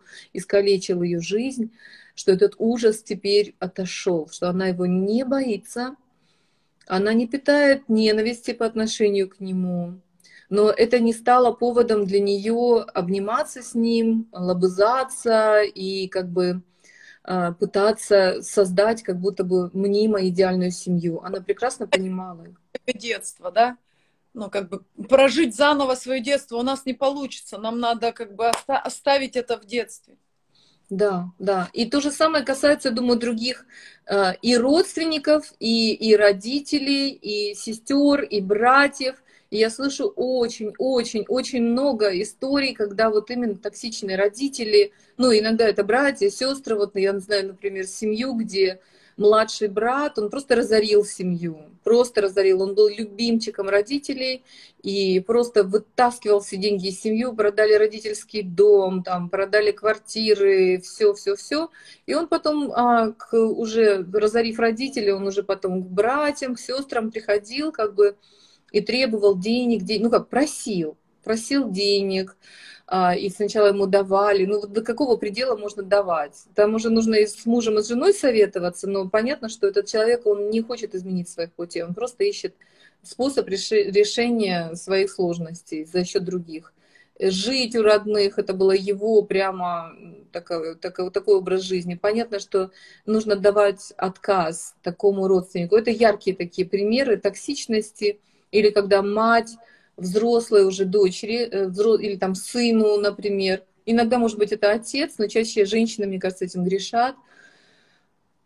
Когда она диктует, что им делать, диктует на основании того, что она мать, что она там их родила, что столько сил вложила в их воспитание и так далее. И они ей должны, они должны, и дети, мучимые чувством вины, уже взрослые. Это, безусловно, тоже яркий такой пример искаженных взаимоотношений. Евгения. Это я полностью согласна, это однозначно. Ну, я, я, вот, друзья, еще раз, мы здесь просто намечаем, на самом деле, общую такую сферу э, о том, что родственникам, друзьям нужно класть вот такой предел. Я хочу сказать, что придя в церковь, я очень ну, ценила то, что с кафедры нам говорилось, друзья, то, что пастор говорит, вы должны проверять по Библии все, что я вам говорю, это послание моего сердца и так далее, то, что Господь не открывает, но вы должны услышать подтверждение в вашем сердце. Вот этот принцип э, соотношения и, и понятия, получается, как истина и что, какая правда о мире, о себе, о взаимоотношениях открывается вам в свете Слова Божьего, в свете вот этого самопознания, это очень-очень важно. Поэтому вот ваша свобода, она рождается из этого, и она куется. Да. Здесь есть несколько очень интересных вопросов. Я, может быть, не вижу последние, но вот это касается а, семьи уже. Что делать, если муж обесценивает? И еще вот сестричка э, Инна написала, а если муж тихо злится и не может говорить о своих чувствах, э, для меня это как тихое насилие. Как реагировать на молчаливую агрессию? А первый вопрос какой? А, что делать, когда муж обесценивает? Ну, может быть, начнем с молчаливой агрессии, а потом с обесценивания? Нет. Или как вам удобно? С обесценивания. Вот почему женщина терпит, когда ее обесценивают. Как обесценивают? Когда не хвалят ее за то, что она делает, да, когда обвиняют ее постоянно в чем-то, что она недостаточно хороша, недостаточно там это сделала, тут, тут кривая, тут косая, тут худая, там толстая. Ну, какие-то такие обесценивания, обесценивания mm-hmm. женщины. Но почему многие женщины продолжают в этом жить? Потому что многие из нас живут в страхе, что нас бросят.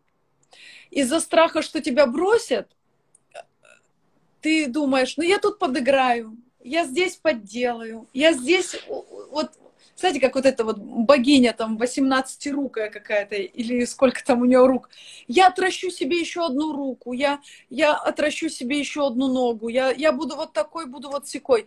Но если вас уже обесценивают, это уже, mm-hmm. это уже такая красная лампочка СОС. Mm-hmm. Это либо вы начнете вставать, ну, как бы, вставать внутри себя и говорить, слушай, все, mm-hmm. хватит, я больше в эти игры не играю. Потому что, когда мы в отношениях пытаемся друг друга обесценить, значит, значит, мы уже кого-то ценим, и это не вы. Да, да. Значит, вот...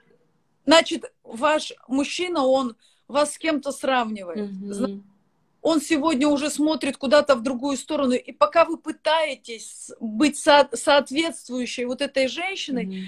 вы этой женщиной не станете. Да. А самое страшное, вы потеряете себя. И самое время остановиться и сказать, стоп, я хочу вот это улучшить в себе, потому что это я, я... Знаете, как есть такое? Я сделала прическу для тебя, любимая. Это вообще в корне неправильно прически, всякие там, как сегодня мода, индустрия, да, я там себе это наращу, это уберу, это сделаю. Если вы это делаете для того, чтобы он вас не бросил из-за страха, вы проиграли, вас все равно бросят. Если вы это делаете, потому что вы себя не можете так принимать, вот вы себя хотите улучшить, я не считаю, что это плохо, это замечательно.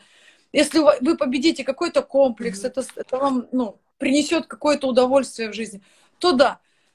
И вот когда вот мы живем вот на этой игле одобрения, мы постоянно хотим, угу.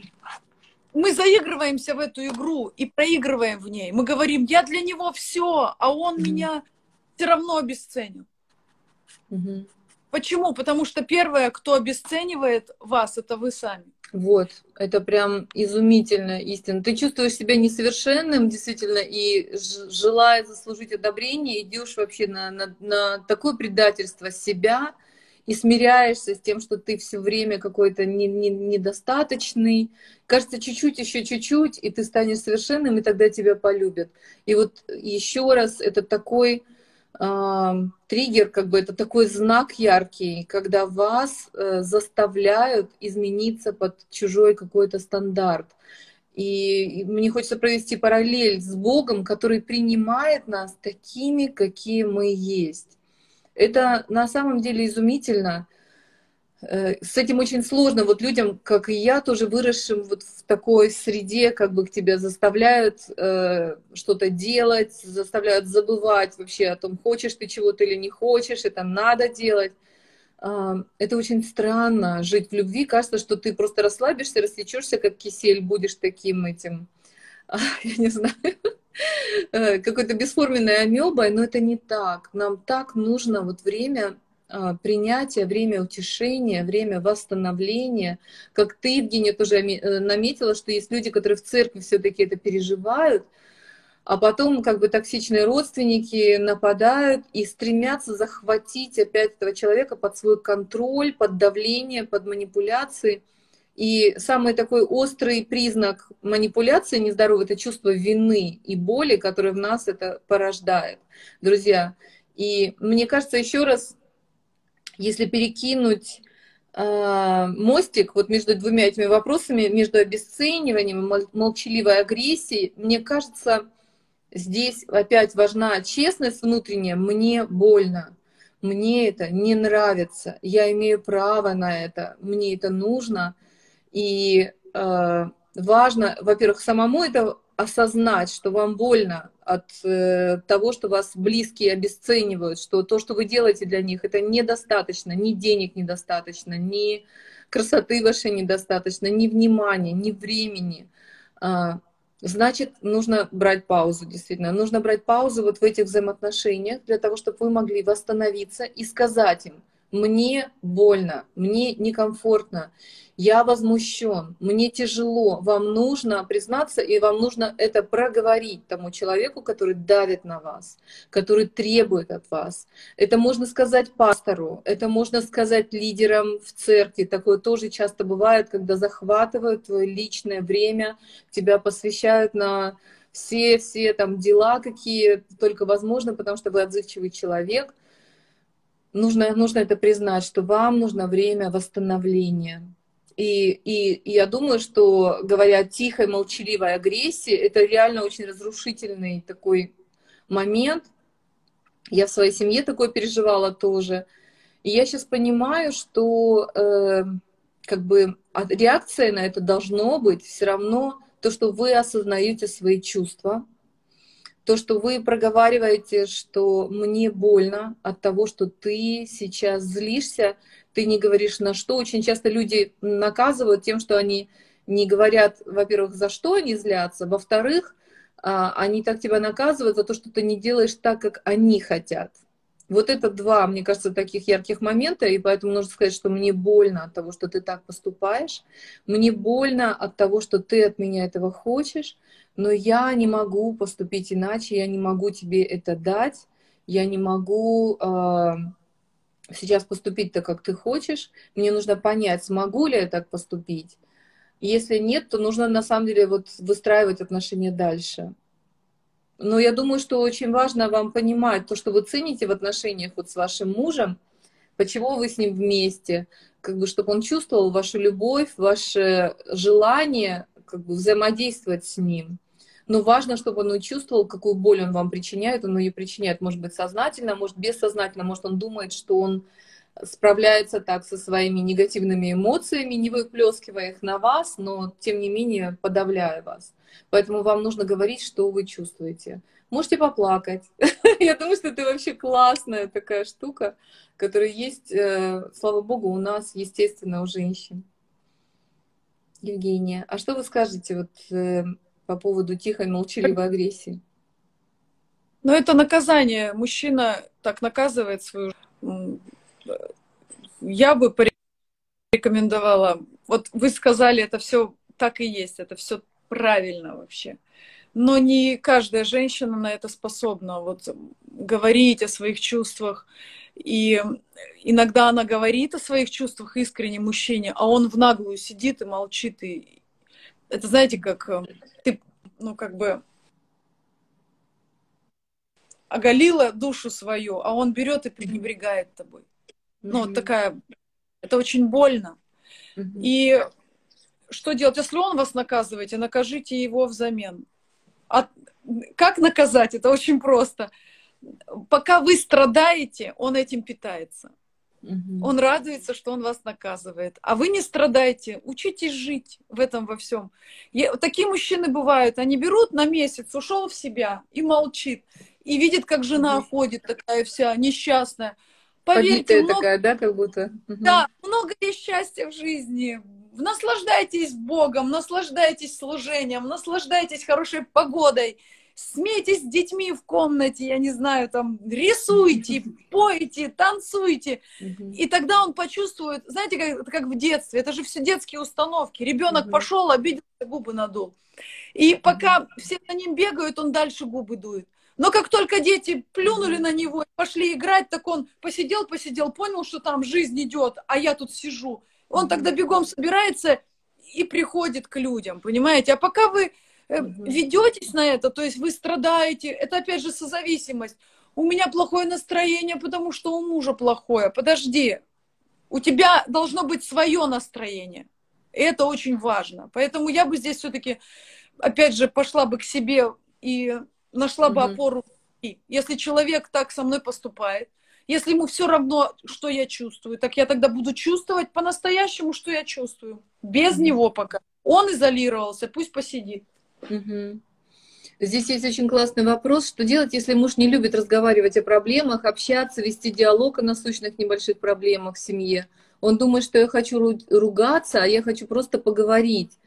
А, мне очень понравился такие, такие психологические советы.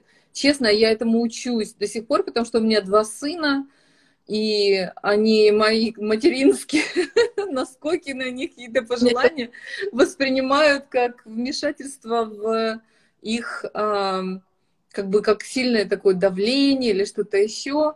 Поэтому я вас понимаю э, и как бы есть вот классный совет, которому я стараюсь следовать, это вот вовлекать в диалог. То есть мужчины, э, они действительно очень часто воспринимают, когда мы делимся с ними мыслями, как наезд на них какой-то, или э, какой-то конфликт, как бы скрытый упрек тоже, который мы высказываем. Поэтому важно обозначать, что ты а, не хочешь э, их обидеть, можно прям так и сказать, я хоть, мне нужно с тобой пообщаться, мне нужно с тобой посоветоваться, может быть, ты мне подскажешь, э, мне нужно высказаться с тобой, пожалуйста, просто меня послушай, и мне очень интересно узнать, что ты думаешь по этому поводу. А, есть очень страшная фраза, которая напрягает всех людей, а, когда ко мне какие-то родственники, ну, тоже так обращаются, мне тоже это прям пугает. Фраза звучит так, что мне нужно с тобой поговорить. Тебя пускают на ковер. Я просто, я просто пугаюсь внутри. Я думаю, как страшно мужу, наверное, когда жена ему говорит. Мне, Мне надо ну... вечером с тобой поговорить. У него все сейчас начнется, да. Поэтому, ну, как бы есть рекомендации вот к таким разговорам, там, а, можешь ли найти для меня время, там, э, мне нужно с тобой посоветоваться. Вот когда вы говорите, что я хотела бы получить твой совет, мне нужно с тобой посоветоваться, это уже гораздо-гораздо лучше, это менее ответственно для ближнего, то есть ты не возлагаешь всю ответственность на них, ты не собираешься с ними выяснять отношения. И вот а, именно, как ты думаешь, ну, то есть вариации вот, вот этой фразы, как ты думаешь, по так, что ты дум, как ты думаешь об этом, что ты думаешь по этому вопросу, это вот мне нужно с тобой посоветоваться, это, ну, как бы человека настраивает на позитивный лад. И очень здорово, что вы не хотите ругаться. Да, часто боятся разговаривать с нами, женщинами, потому что они много слышат э, обвинения и критики. И вот как раз-таки, как вот вы сказали, мне надо с тобой посоветоваться, это возбуждает в нем мужское начало, это классно. Но действительно надо советоваться, а не в запасе иметь собственное мнение, и вопреки всему я его отвоюю. Это же, а как можно выстроить разговор? Это же невозможно, ну, конечно, можно научиться правильным словам, мотивы внутренние, чего мы хотим. И если у вас нет, допустим, в семье нет навыка общения, этому учатся. Это же тоже целый процесс. Угу. Научиться разговаривать, слышать да. друг и поэтому здесь э, потихоньку, потихоньку, когда уже потом сформируется эта нейронная связь, что это не страшно, что, оказывается, жене можно говорить, и она потом тебя этим не упрекнет, или mm-hmm. ты мужу можешь сказать, что он потом тебе это не припомнит.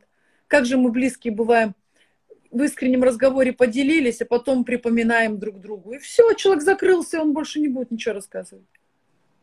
Мне, знаете, вот я э, моя мама вспоминает, э, когда в браке я...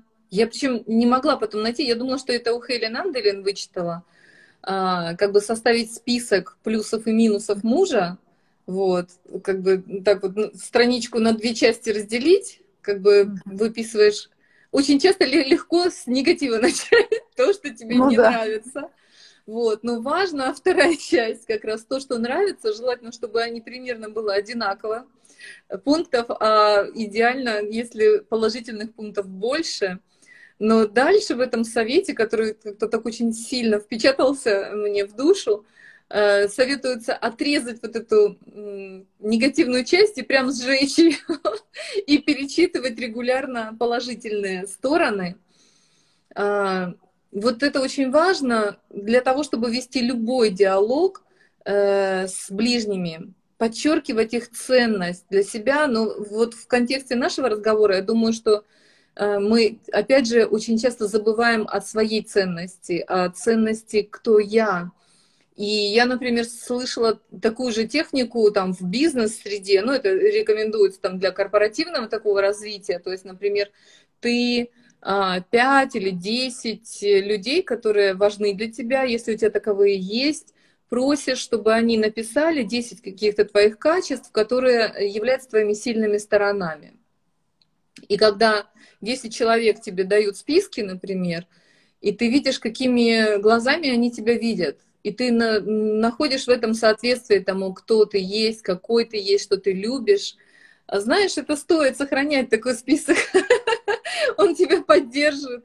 Вот. Если ты э, со своим списком как бы вот работаешь, чтобы понимать тоже, как, как тебя ближние поддерживают, какой ты есть в Боге, то ты будешь также стараться поддерживать близких людей и свободно им а, высказывать свои как бы, устремления в их адрес. Я стараюсь детям говорить, что я вас люблю. Я как мама стараюсь позаботиться о вас, я стараюсь вас защитить, я стараюсь вас направить, я прислушиваюсь к вашему мнению. Мне важно, чтобы у нас был диалог. Дети мои достаточно взрослые, а, поэтому мне нужно с ним тем более выстраивать диалог. Но вот успешные успешные а, родители, они это делают прямо с маленького. Вот. Есть до определенного возраста слова табу, когда слишком долго объяснять ребенку, почему это нельзя. То есть это действует просто, это нельзя, потому что нельзя. Но, это, но эти, этот период табу, он э, по мере взросления и развития ребенка, он как бы уходит, уступая месту вот этому диалогу. Почему это нельзя? Потому что за этим лежит стремление Бога и родителей защитить нас. Десять заповедей. Это табу, которое потом раскрывается во всей Библии. Да? Почему, это, почему нельзя блудить? Потому что это нас разрушает. Почему не надо лгать? Потому что это нас разрушает. Там, почему там, э, ну, не, не говорим уже поубивать, э, завидовать, да, но есть и положительные стороны, когда ты любишь Бога, вот это стремление и открытие имен Бога вообще, что Он истина, что Он жизнь, что Он любовь, что Он путь, что Он хлеб. Это просто нас насыщает. Вот как с этими списками. Вообще это, это реально очень важно, это классно. И это тоже осознание себя в истине. И это тоже восстанавливание, скажем, личностных границ а, границ вот в том, кто ты есть. Вот. Я Мне думаю, мы уже тут много наговорили. Или будем да. продолжать? Я хотела бы помолиться. Вот, ага, друзья, давайте, давайте мы помолимся. Евгений, может, вы нас поведете в молитве, вот как раз, чтобы мы, а, во-первых, у нас были те, те люди, которые могли бы нам сказать, какие мы классные. и написать даже 10 пунктов. Вот. И а, чтобы мы научились применять это в своей жизни, чтобы мы осознавали себя, чтобы мы следовали вот с Богом в этом пути, чтобы Он освещал тайники нашего сердца. Давайте помолимся. Угу. Дорогой Иисус, мы просим Тебя за каждую женщину, за каждого мужчину, которые слушают этот эфир – мы ходатайствуем, Господь, за наши жизни, за наши судьбы. Мы просим Тебя, дай нам благодать, научиться любить. Во-первых, себя. Где найти эту тонкую грань между эгоизмом и любовью? Да. Найти эту тонкую грань между достоинством и нарциссизмом. Где увидеть эту тонкую грань? Дорогой Дух Святой, я прошу Тебя, Пусть каждая женщина, каждый мужчина, которые слышали этот эфир, эти инструменты, когда каждый человек, который говорил, что я попробую, дай благодать каждой из нас попробовать осознать свои границы и очертить их во имя Иисуса Христа. Аллилуйя. Пусть придет смелость. Пусть придет смелость, чтобы преодолеть страх. Твоя любовь побеждает всякий страх страх, что тебя бросят, страх, что тебя отвергнут. Пусть этот страх, он прямо сейчас потеряет свою силу в жизни каждого mm. человека, который слышит это слово. Mm. Во имя Иисуса. Я прошу Тебя, драгоценный Дух Божий, ворвись сейчас в те места, где страх заполнил наши души. Я прошу Тебя, Господь, помоги каждой женщине вырваться из этого страха, каждому да. вырваться страха. Мы не призваны к рабству, да. мы призваны к свободе. Пусть всякие рабские цепи, они падут. Пусть всякие рабские взаимоотношения, они прямо сейчас будут остановлены силой Твоей во имя Иисуса Христа. Пусть всякая пелена уйдет. Пусть всякое, все, что закрыло наши уши, и мы уже не слышим оскорбления в свой адрес, потому что мы адаптировались к этому, потому что мы уже учились сражаться за себя. Я прошу Тебя, Дух Святой, пожалуйста, пусть прямо сейчас придет исцеление – Пусть каждая женщина и мужчина больше не потерпят хамского отношения к себе. Пусть каждый из нас будет способен быть достойным в тебе, потому что ты призвал нас к достоинству. Мы цари и священники, мы дети твои, мы избранные Твои, Господь, я прошу Тебя, пусть каждый человек, он, он возрастет в своем достоинстве во имя Иисуса. Дай нам благодать увидеть собственное достоинство и достоинство других людей, чтобы не нарушать чужие границы, да. чтобы быть чутким к чужим границам, чтобы из общения с нами людям становилось комфортно, чтобы люди вдохновлялись, чтобы люди были счастливы во имя Иисуса Христа. И дай нам такое окружение людей, которые будут нас вдохновлять. Аминь. Вдохновлять Аминь. нас позитивными вещами, видеть, видеть в нас не грязь, а видеть в нас драгоценности во имя Иисуса. Молим. Тебя, просим Тебя, пусть особая благодать будет на каждом из нас, чтобы нам продолжать этот путь, путь возвышения в своем достоинстве во имя Иисуса. Знаешь, а, вот когда ты молилась, я прямо ощутила, что очень много людей, они для них вот эта тема страх, страх остаться одному, страх отверженности, он заставляет людей быть вот в неправильных взаимоотношениях, быть вот в таком отравляющем, удушающем окружении. И это меня возвращает к вопросу, который задала вот сестричка, что делать, если муж обесценивает – это мне напоминает э, ситуацию с э, одной прекрасной, вообще изумительной красоты девушкой, которая была вот во взаимоотношениях. У нее был муж, красавец, а, э, который ее, как выяснилось уже, когда они разошлись, он ее просто обесценивал. То есть вот он, у него вообще стремление к такому доминированию, к такому насилию. И он все эти годы, он ее просто вот, ну там, он где-то ею восхищался, но это был такой момент, чтобы привязать ее скорее. И он постоянно указывал ей за на недостатки. Ты тут толстая, ты тут такая, ты тут сякая. И э, три года прошло после того, как она вышла из этих отношений для, для христианства это скандал, как бы она, потому что верующий человек, муж тоже декларировал, что он верующий, и это тоже был одним из мотивов, почему она терпела все это. А, как бы мне хотелось бы два момента э, сказать, что вот мы, что когда мы должны вступить, хотим вступить с кем-то в брак, во взаимоотношения, очень важно чтобы во время этих отношений мы а, открывали друг перед другом, не, как бы не только хорохорились, как бы как павлины, показывая свои лучшие стороны, но чтобы э, атмосфера в наших взаимоотношениях была такая, когда мы можем открыться полностью, еще раз, когда мы, мы можем сказать, что у меня есть слабости, у меня есть вот такие вот немощи какие-то, у меня есть такие там несовершенства, и услышать от другого, готов ли он принять тебя с вот тем, кто ты есть сейчас. А, увидеть, есть ли у человека стремление идти с тобой вместе а, и а, как бы работать над собой в первую очередь. Вот это, мне кажется, должно быть как-то продекларировано, пройти конфликты, а, вот, то есть посмотреть, как человек ведет себя сложной ситуации, в кризисной ситуации? Будет ли он обвинять весь мир, там, что с ним какая-то беда случилась? Будет ли он э, захватнически требовать от тебя, чтобы ты там вообще все бросил, помог а, и, и только им занимался, например? Являешься ли ты таким человеком, что ты ждешь, что твой там друг бросит все и будет делать все для тебя? И если то есть важно, чтобы это не было скоропалительным решением, чтобы это не было там месяц, два, три, вы прям в конфетно-букетном периоде, вы все такие прекрасные, и вы думаете, что все так будет классно и дальше, а потом начинают вылезать вот, вот грязные носки в раковине, в кухонной или что-то еще.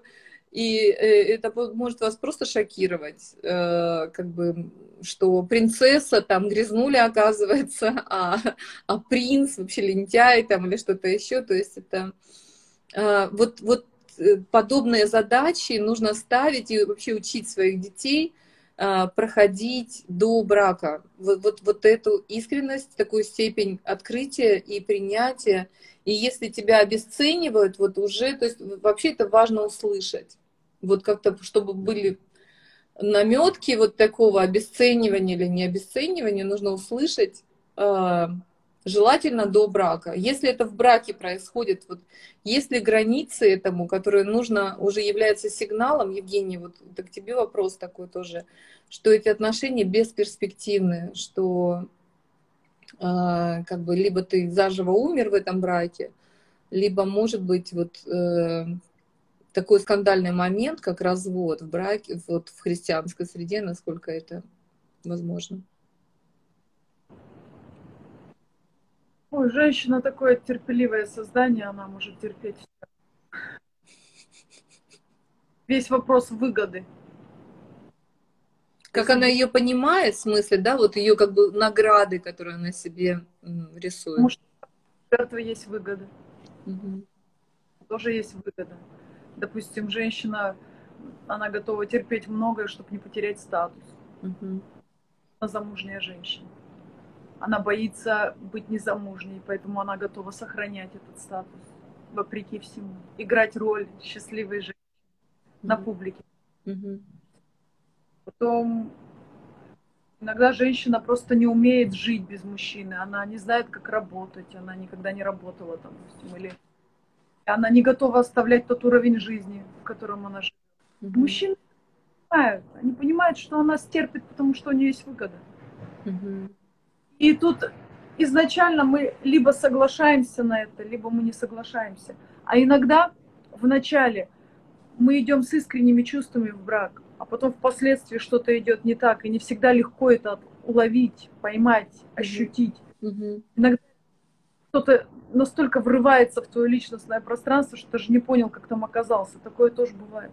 Mm-hmm. Поэтому тебе надо взвесить все выгоды, готова ли ты ради этого терпеть то, что ты терпишь. И если ты готова, ну тогда честно тогда в этом живи. И в этом нет ничего плохого. Есть миллионы женщин, которые в этом живут. И мы их называем героями. Мы говорим, она сохранила семью, она умница. А есть не такие герои, допустим, вот как я. Я не сохранила семью, я ушла mm-hmm. из отношений. Я ну, не герой в этом вопросе. Потому что я, я поняла, что я имею имела бы много выгоды, если бы я сохранила. Но я не готова терпеть это ради этой выгоды. Вот и все. И да. здесь вопрос. Евгения, спасибо, что ты сказала, что это не хорошо, не плохо. То есть, если человек осознает, что для него статус, действительно материальная поддержка а, как бы является той платой, которую он а, вносит за какой-то дискомфорт там в жизни и так далее. Я хочу сказать, что вот здесь тоже возможно два варианта. Либо ты деградируешь, если это отношение э, все равно больше разрушающее, чем дающее, скажем, созидающее тебя. То есть, потому что степень давления, она может быть разная, степень обесценивания, она может быть разная.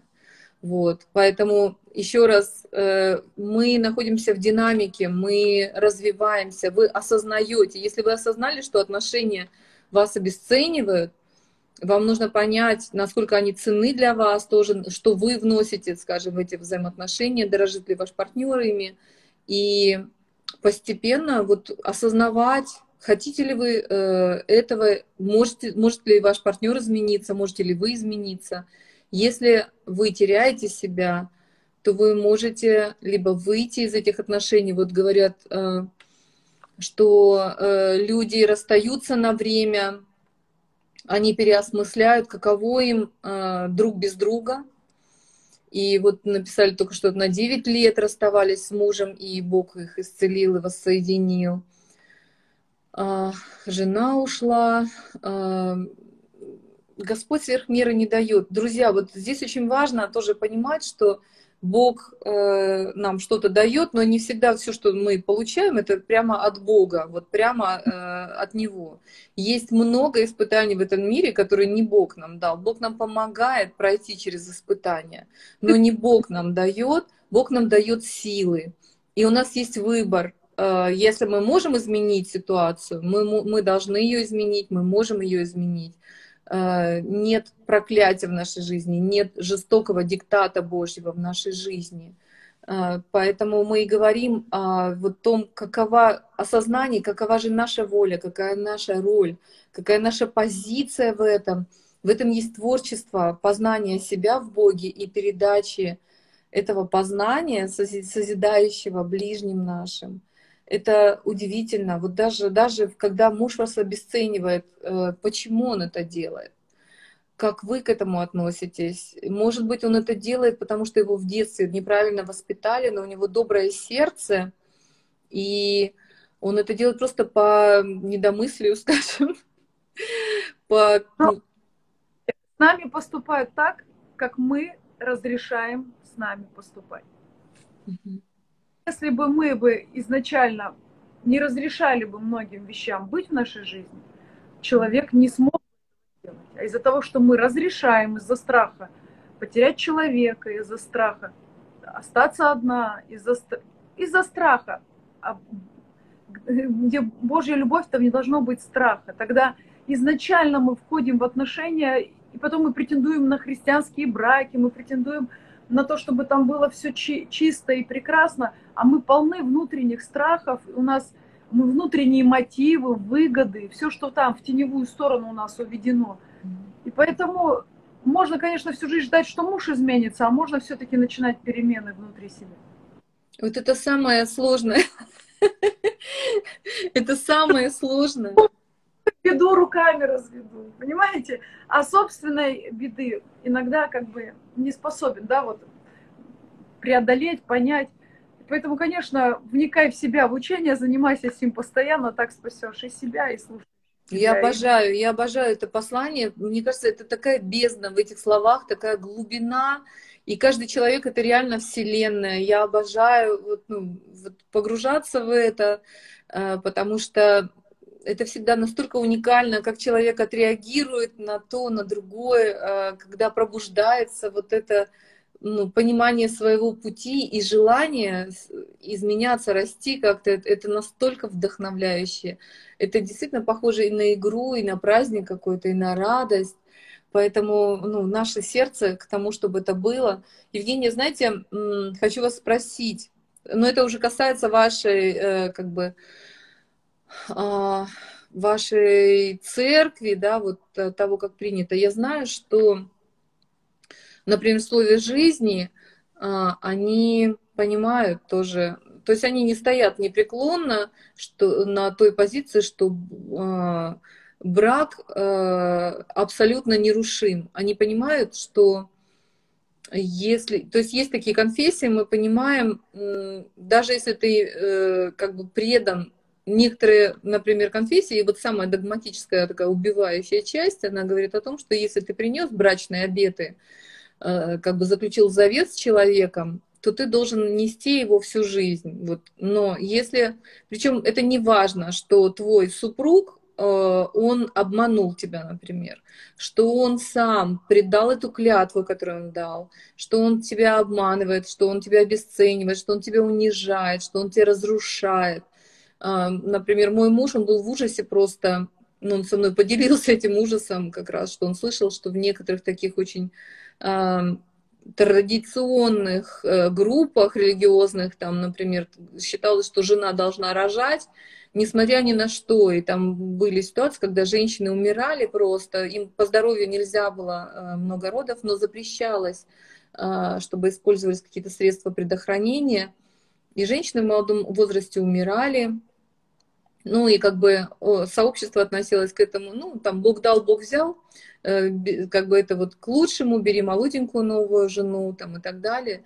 И это просто, а, это просто чудовищно, как бы это как крайность нарушения клятвы вот того, что записано о муже и жене и о Христе и о церкви в послании к Ефесянам, 5 глава, да, что муж заботится о жене, как заботится и о своем теле, и никто не делает зла своей плоти, как Христос заботится о церкви. Вот что дает основание жене отдавать всю себя ему, потому что она видит эту заботу, потому что он честный перед ней, он э, не, не обманывает ее. И вот, вот это, конечно, э, не всегда сестра что, непонятно. Вот, вот, вот моменты, когда бывает позиция, что брак не изменен, несмотря на ложь одного из супругов. А, как бы вот в слове жизни, например, они признают то, что супруги могут измениться, есть э, основания для развода, это такое открытое прелюбодеяние. И, но говорят, что у нас служители не могут быть в позиции служения, если они пережили развод. Вот как у вас э, в церкви э, вы относитесь к этому, к этой границе? Я считаю, мы считаем, что у человека есть призвание, и призвание оно личное. Если супруг или супруга, они не готовы, как в Библии написано, если есть одна тоже такая, такое место, где если твой муж не готов дальше там, ну, понять твою веру, да, или быть верующим человеком mm-hmm. рядом с тобой, ты оставляешь его. Ты просто идешь дальше. Либо, либо тогда мы проповедуем о чем? О, о чем? Умирай, умирай с ним, умирать с ним, умирать там, уйти с ним. Получается, тогда вообще, я теперь понимаю, о чем ученики говорили Иисусу, тогда вообще нет смысла жениться, когда Иисус им удивлял. Он говорит, да нафиг этот вообще, если такое обязательство такое перед женой, понимаете, перед мужем. Поэтому на самом деле, вот то, что вот вы говорили сейчас, там церкви есть такие, да, вот где-то эти догмы, это же все патриархальное общество, где женщина, она как ее хоронят как любимую утварь или как любимую лошадь вместе с мужем. В лучшем случае убьют перед этим, в худшем случае заживо. Угу. Только этих Получается, в христианстве, если читать через патриархальную, патриархальные очки Библию, тогда жена в ответе за все. В ответе за то, что э, грех все человечество ввела, в ответе за то, что Иисуса родила, в ответе за то, что браки разрушились, в ответе за то, что детей плохих нарожала. Что-то немного ли ответственности-то на женщину взвалили? Я вот ничего понять не могу. Тут, тут у меня Вообще... крайний тоже пример, на самом деле, вот э, момент... Если, а? читать, то вообще... Если внимательно Библию читать, то вообще-то вся нагрузка да. на мужчин. А почему-то во всем обвинили женщину. И, и, и что, сам, что самое страшное, женщины обвиняют женщину. Вот это страшнее. Согласились с этим, да, полностью, да. Поэтому, поэтому есть призвание, есть, как во Христе нет ни мужеского, ни женского пола, есть призвание, Дух Божий, если действует через человека, если он продолжает этот путь, да, люди могут, оказывается, близкие, самые близкие люди могут делать не тот выбор. Угу. Завтра дети не захотят, может быть, служить Богу, такое тоже бывает. Ну и что теперь? Переставать верить в Бога, переставать служить, переставать вообще... А если ты призванный? А если Бог хочет, чтобы ты это делал? Мы приходим на эту землю одни, и одни с земли уходить будем. И пред Богом будем стоять одни. Там не будет наших мужей, там не будет наших детей, там никого не будет. Знаете, э, я тут вот, вот два комментария хотела бы поделиться именно вопрос такой пограничный. Вот подумайте о том. Я помню, мне вот в одной церкви задали вопрос. Как вы думаете, что вы скажете Богу, когда вы придете на небеса? Я почему-то не думала об этом, и мне на память пришли слова Кэтрин Кульман, которая проговаривала со своими близкими этот вопрос, и она сказала, Бог, я, я скажу тебе, там, типа, прости мне, я старалась. И я думала над этим вопросом, знаешь, и я поняла, что э, я скажу ему то, что говорю сейчас. Я буду его благодарить. А, я буду говорить, что я его люблю. И спасибо за все, что он сделал. А, и, но я, моя подруга в этот момент, она сказала, а я знаю, просто Бог ей дал видение, что Бог ее встретит просто с фанфарами, с красной дорожкой, со всеми такими историями. Я почему об этом говорю? Потому что я хочу, чтобы мы, вот эти небеса на земле, чувство приять, принятия себя Богом, мы переживали уже сейчас. Я, я вдруг увидела, что Кэтрин Кульман, и боль ее сердца, боль ее сердца, что она старалась быть, очевидно, как для своих родителей, так и для Бога, хорошей девочкой которая все выполняет правильно, и всегда этого недостаточно. И у нее отношение к Богу, получается, было такое, что тоже как совершенному учителю, который все требует и требует. И она ему говорит, я старалась, смогла, что, что смогла, то сделала, прости мне, что не смогла. И она не переживала такого счастья, принятия, любви, благословения, а, какое вообще Бог нам предназначил пережить здесь. Потому что Он сказал, что Царствие Божие внутри вас есть.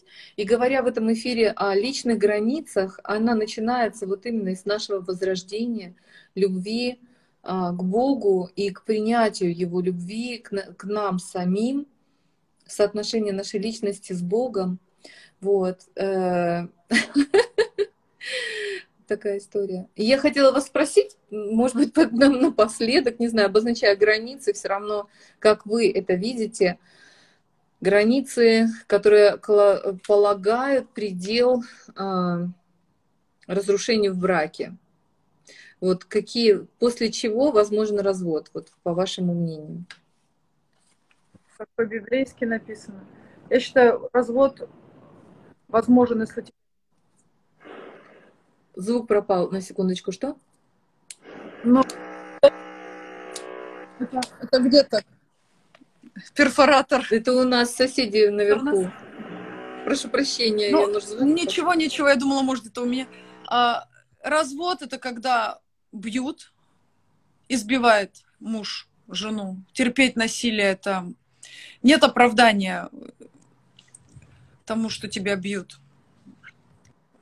Потому что когда женщину бьют, все это, это деградация полная. Ну, это измена.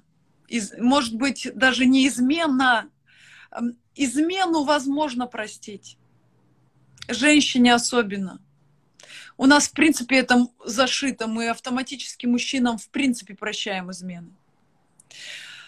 Но невозможно простить предательство.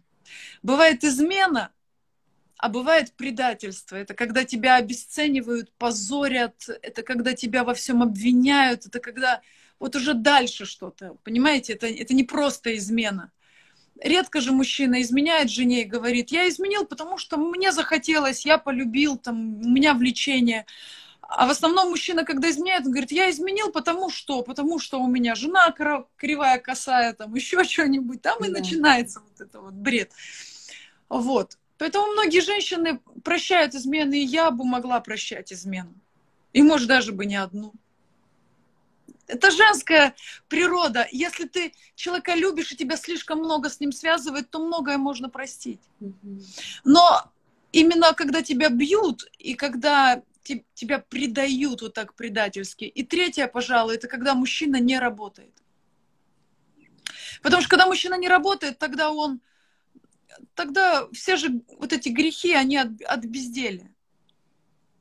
Либо когда человек очень богатый и уже бездельничает, ему заняться нечем, либо когда человек э, бедный, и он бездельничает, тогда просто у него немножко другого уровня грехи и все, а, а суть одна и та же.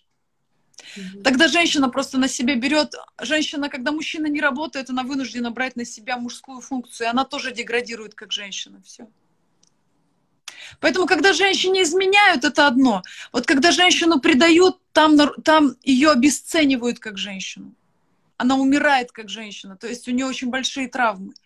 Когда женщину бьют, ее также, ее пугают, ее запугивают. Это, это, это все, это жить в насилии, я считаю, это нельзя. Угу. Ну и получается, и там есть еще момент, когда э, супруг тебя хочет оставить, если они были неверующими, когда женились, жена уверовала, например, да, или муж уверовал и страстно хочет служить Богу, а супруг категорически... Ну, нет, таких историй, если честно, вот на моем жизненном пути таких историй не было. Как правило, если женщина уверовала, и она весь дом на уши поставила, и жить невозможно в ее вере, когда она там к стенке прижимает и говорит, покайся, иначе в ад пойдешь, то, то конечно. А когда нормальная женщина покаялась, расцвела в Боге, мужчины не уходят от таких женщин.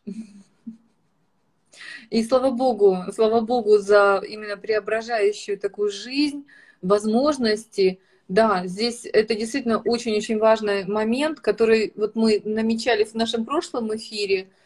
э, насилие в семье и физическое насилие, как бы это такое явное, границы эмоционального насилия, вот этого обесценивания, такой скрытой агрессии, а, на самом деле такого удушения, я бы даже сказала, вот как раз вот на, на условиях такой выгоды, что я тебя обеспечиваю там какими-то финансами и даю тебе определенный статус, но за это я буду топтать твою личность, и человек может находиться, ну, мне кажется, это очень часто либо в супертрадиционных сообществах таких, там, не знаю, вот прям в исламе это, в христианстве тоже, в таких ультраортодоксальных, наверное, вот общинах временах. Сегодня находиться. мир изменился, да. сегодня уже другая картина. Женщина сегодня работает и может себя обеспечить, и поэтому так, такое насилие над ней уже производить, ну, практически невозможно, ну, в редких случаях. Но эмоциональное мы очень часто позволяем сами. Вот, да. и, Но и... Это, это, это целый пласт. Давайте об этом поговорим в следующий да. раз. Если честно, у меня... Уже, уже все подоспело, да, да, друзья. Тогда... Поэтому я тут уже э, сижу уже как бы, ну, убежала, да. Хорошо, друзья, спасибо вам огромное всем, кто были с нами. Спасибо, Евгений, еще раз за открытость, честность, за мудрость, за любовь э, Божью, которая чувствуется в вас, течет через вас. Я хочу сказать, что на следующей неделе на телеканале ТБН у нас будет трехдневный марафон, марафон исцеления. Мы получаем все, все это время множество и запросов, и молитвенных просьб, и свидетельства приходят из прошлых марафонов, и наши живые прямые эфиры проходят еженедельно, также, чтобы вы получали поддержку. Поэтому присоединяйтесь. Среда, четверг, пятница. Мы в середине месяца делаем а, эти марафоны. Присоединяйтесь, будьте благословенны. Во вторник тоже перед э, марафоном у нас будет э, эфир здесь, на моем канале. Евгения, обнимаем вас, любим. Спасибо большое. Спасибо вам, Виктория, огромное. Спасибо. Спасибо. До встречи.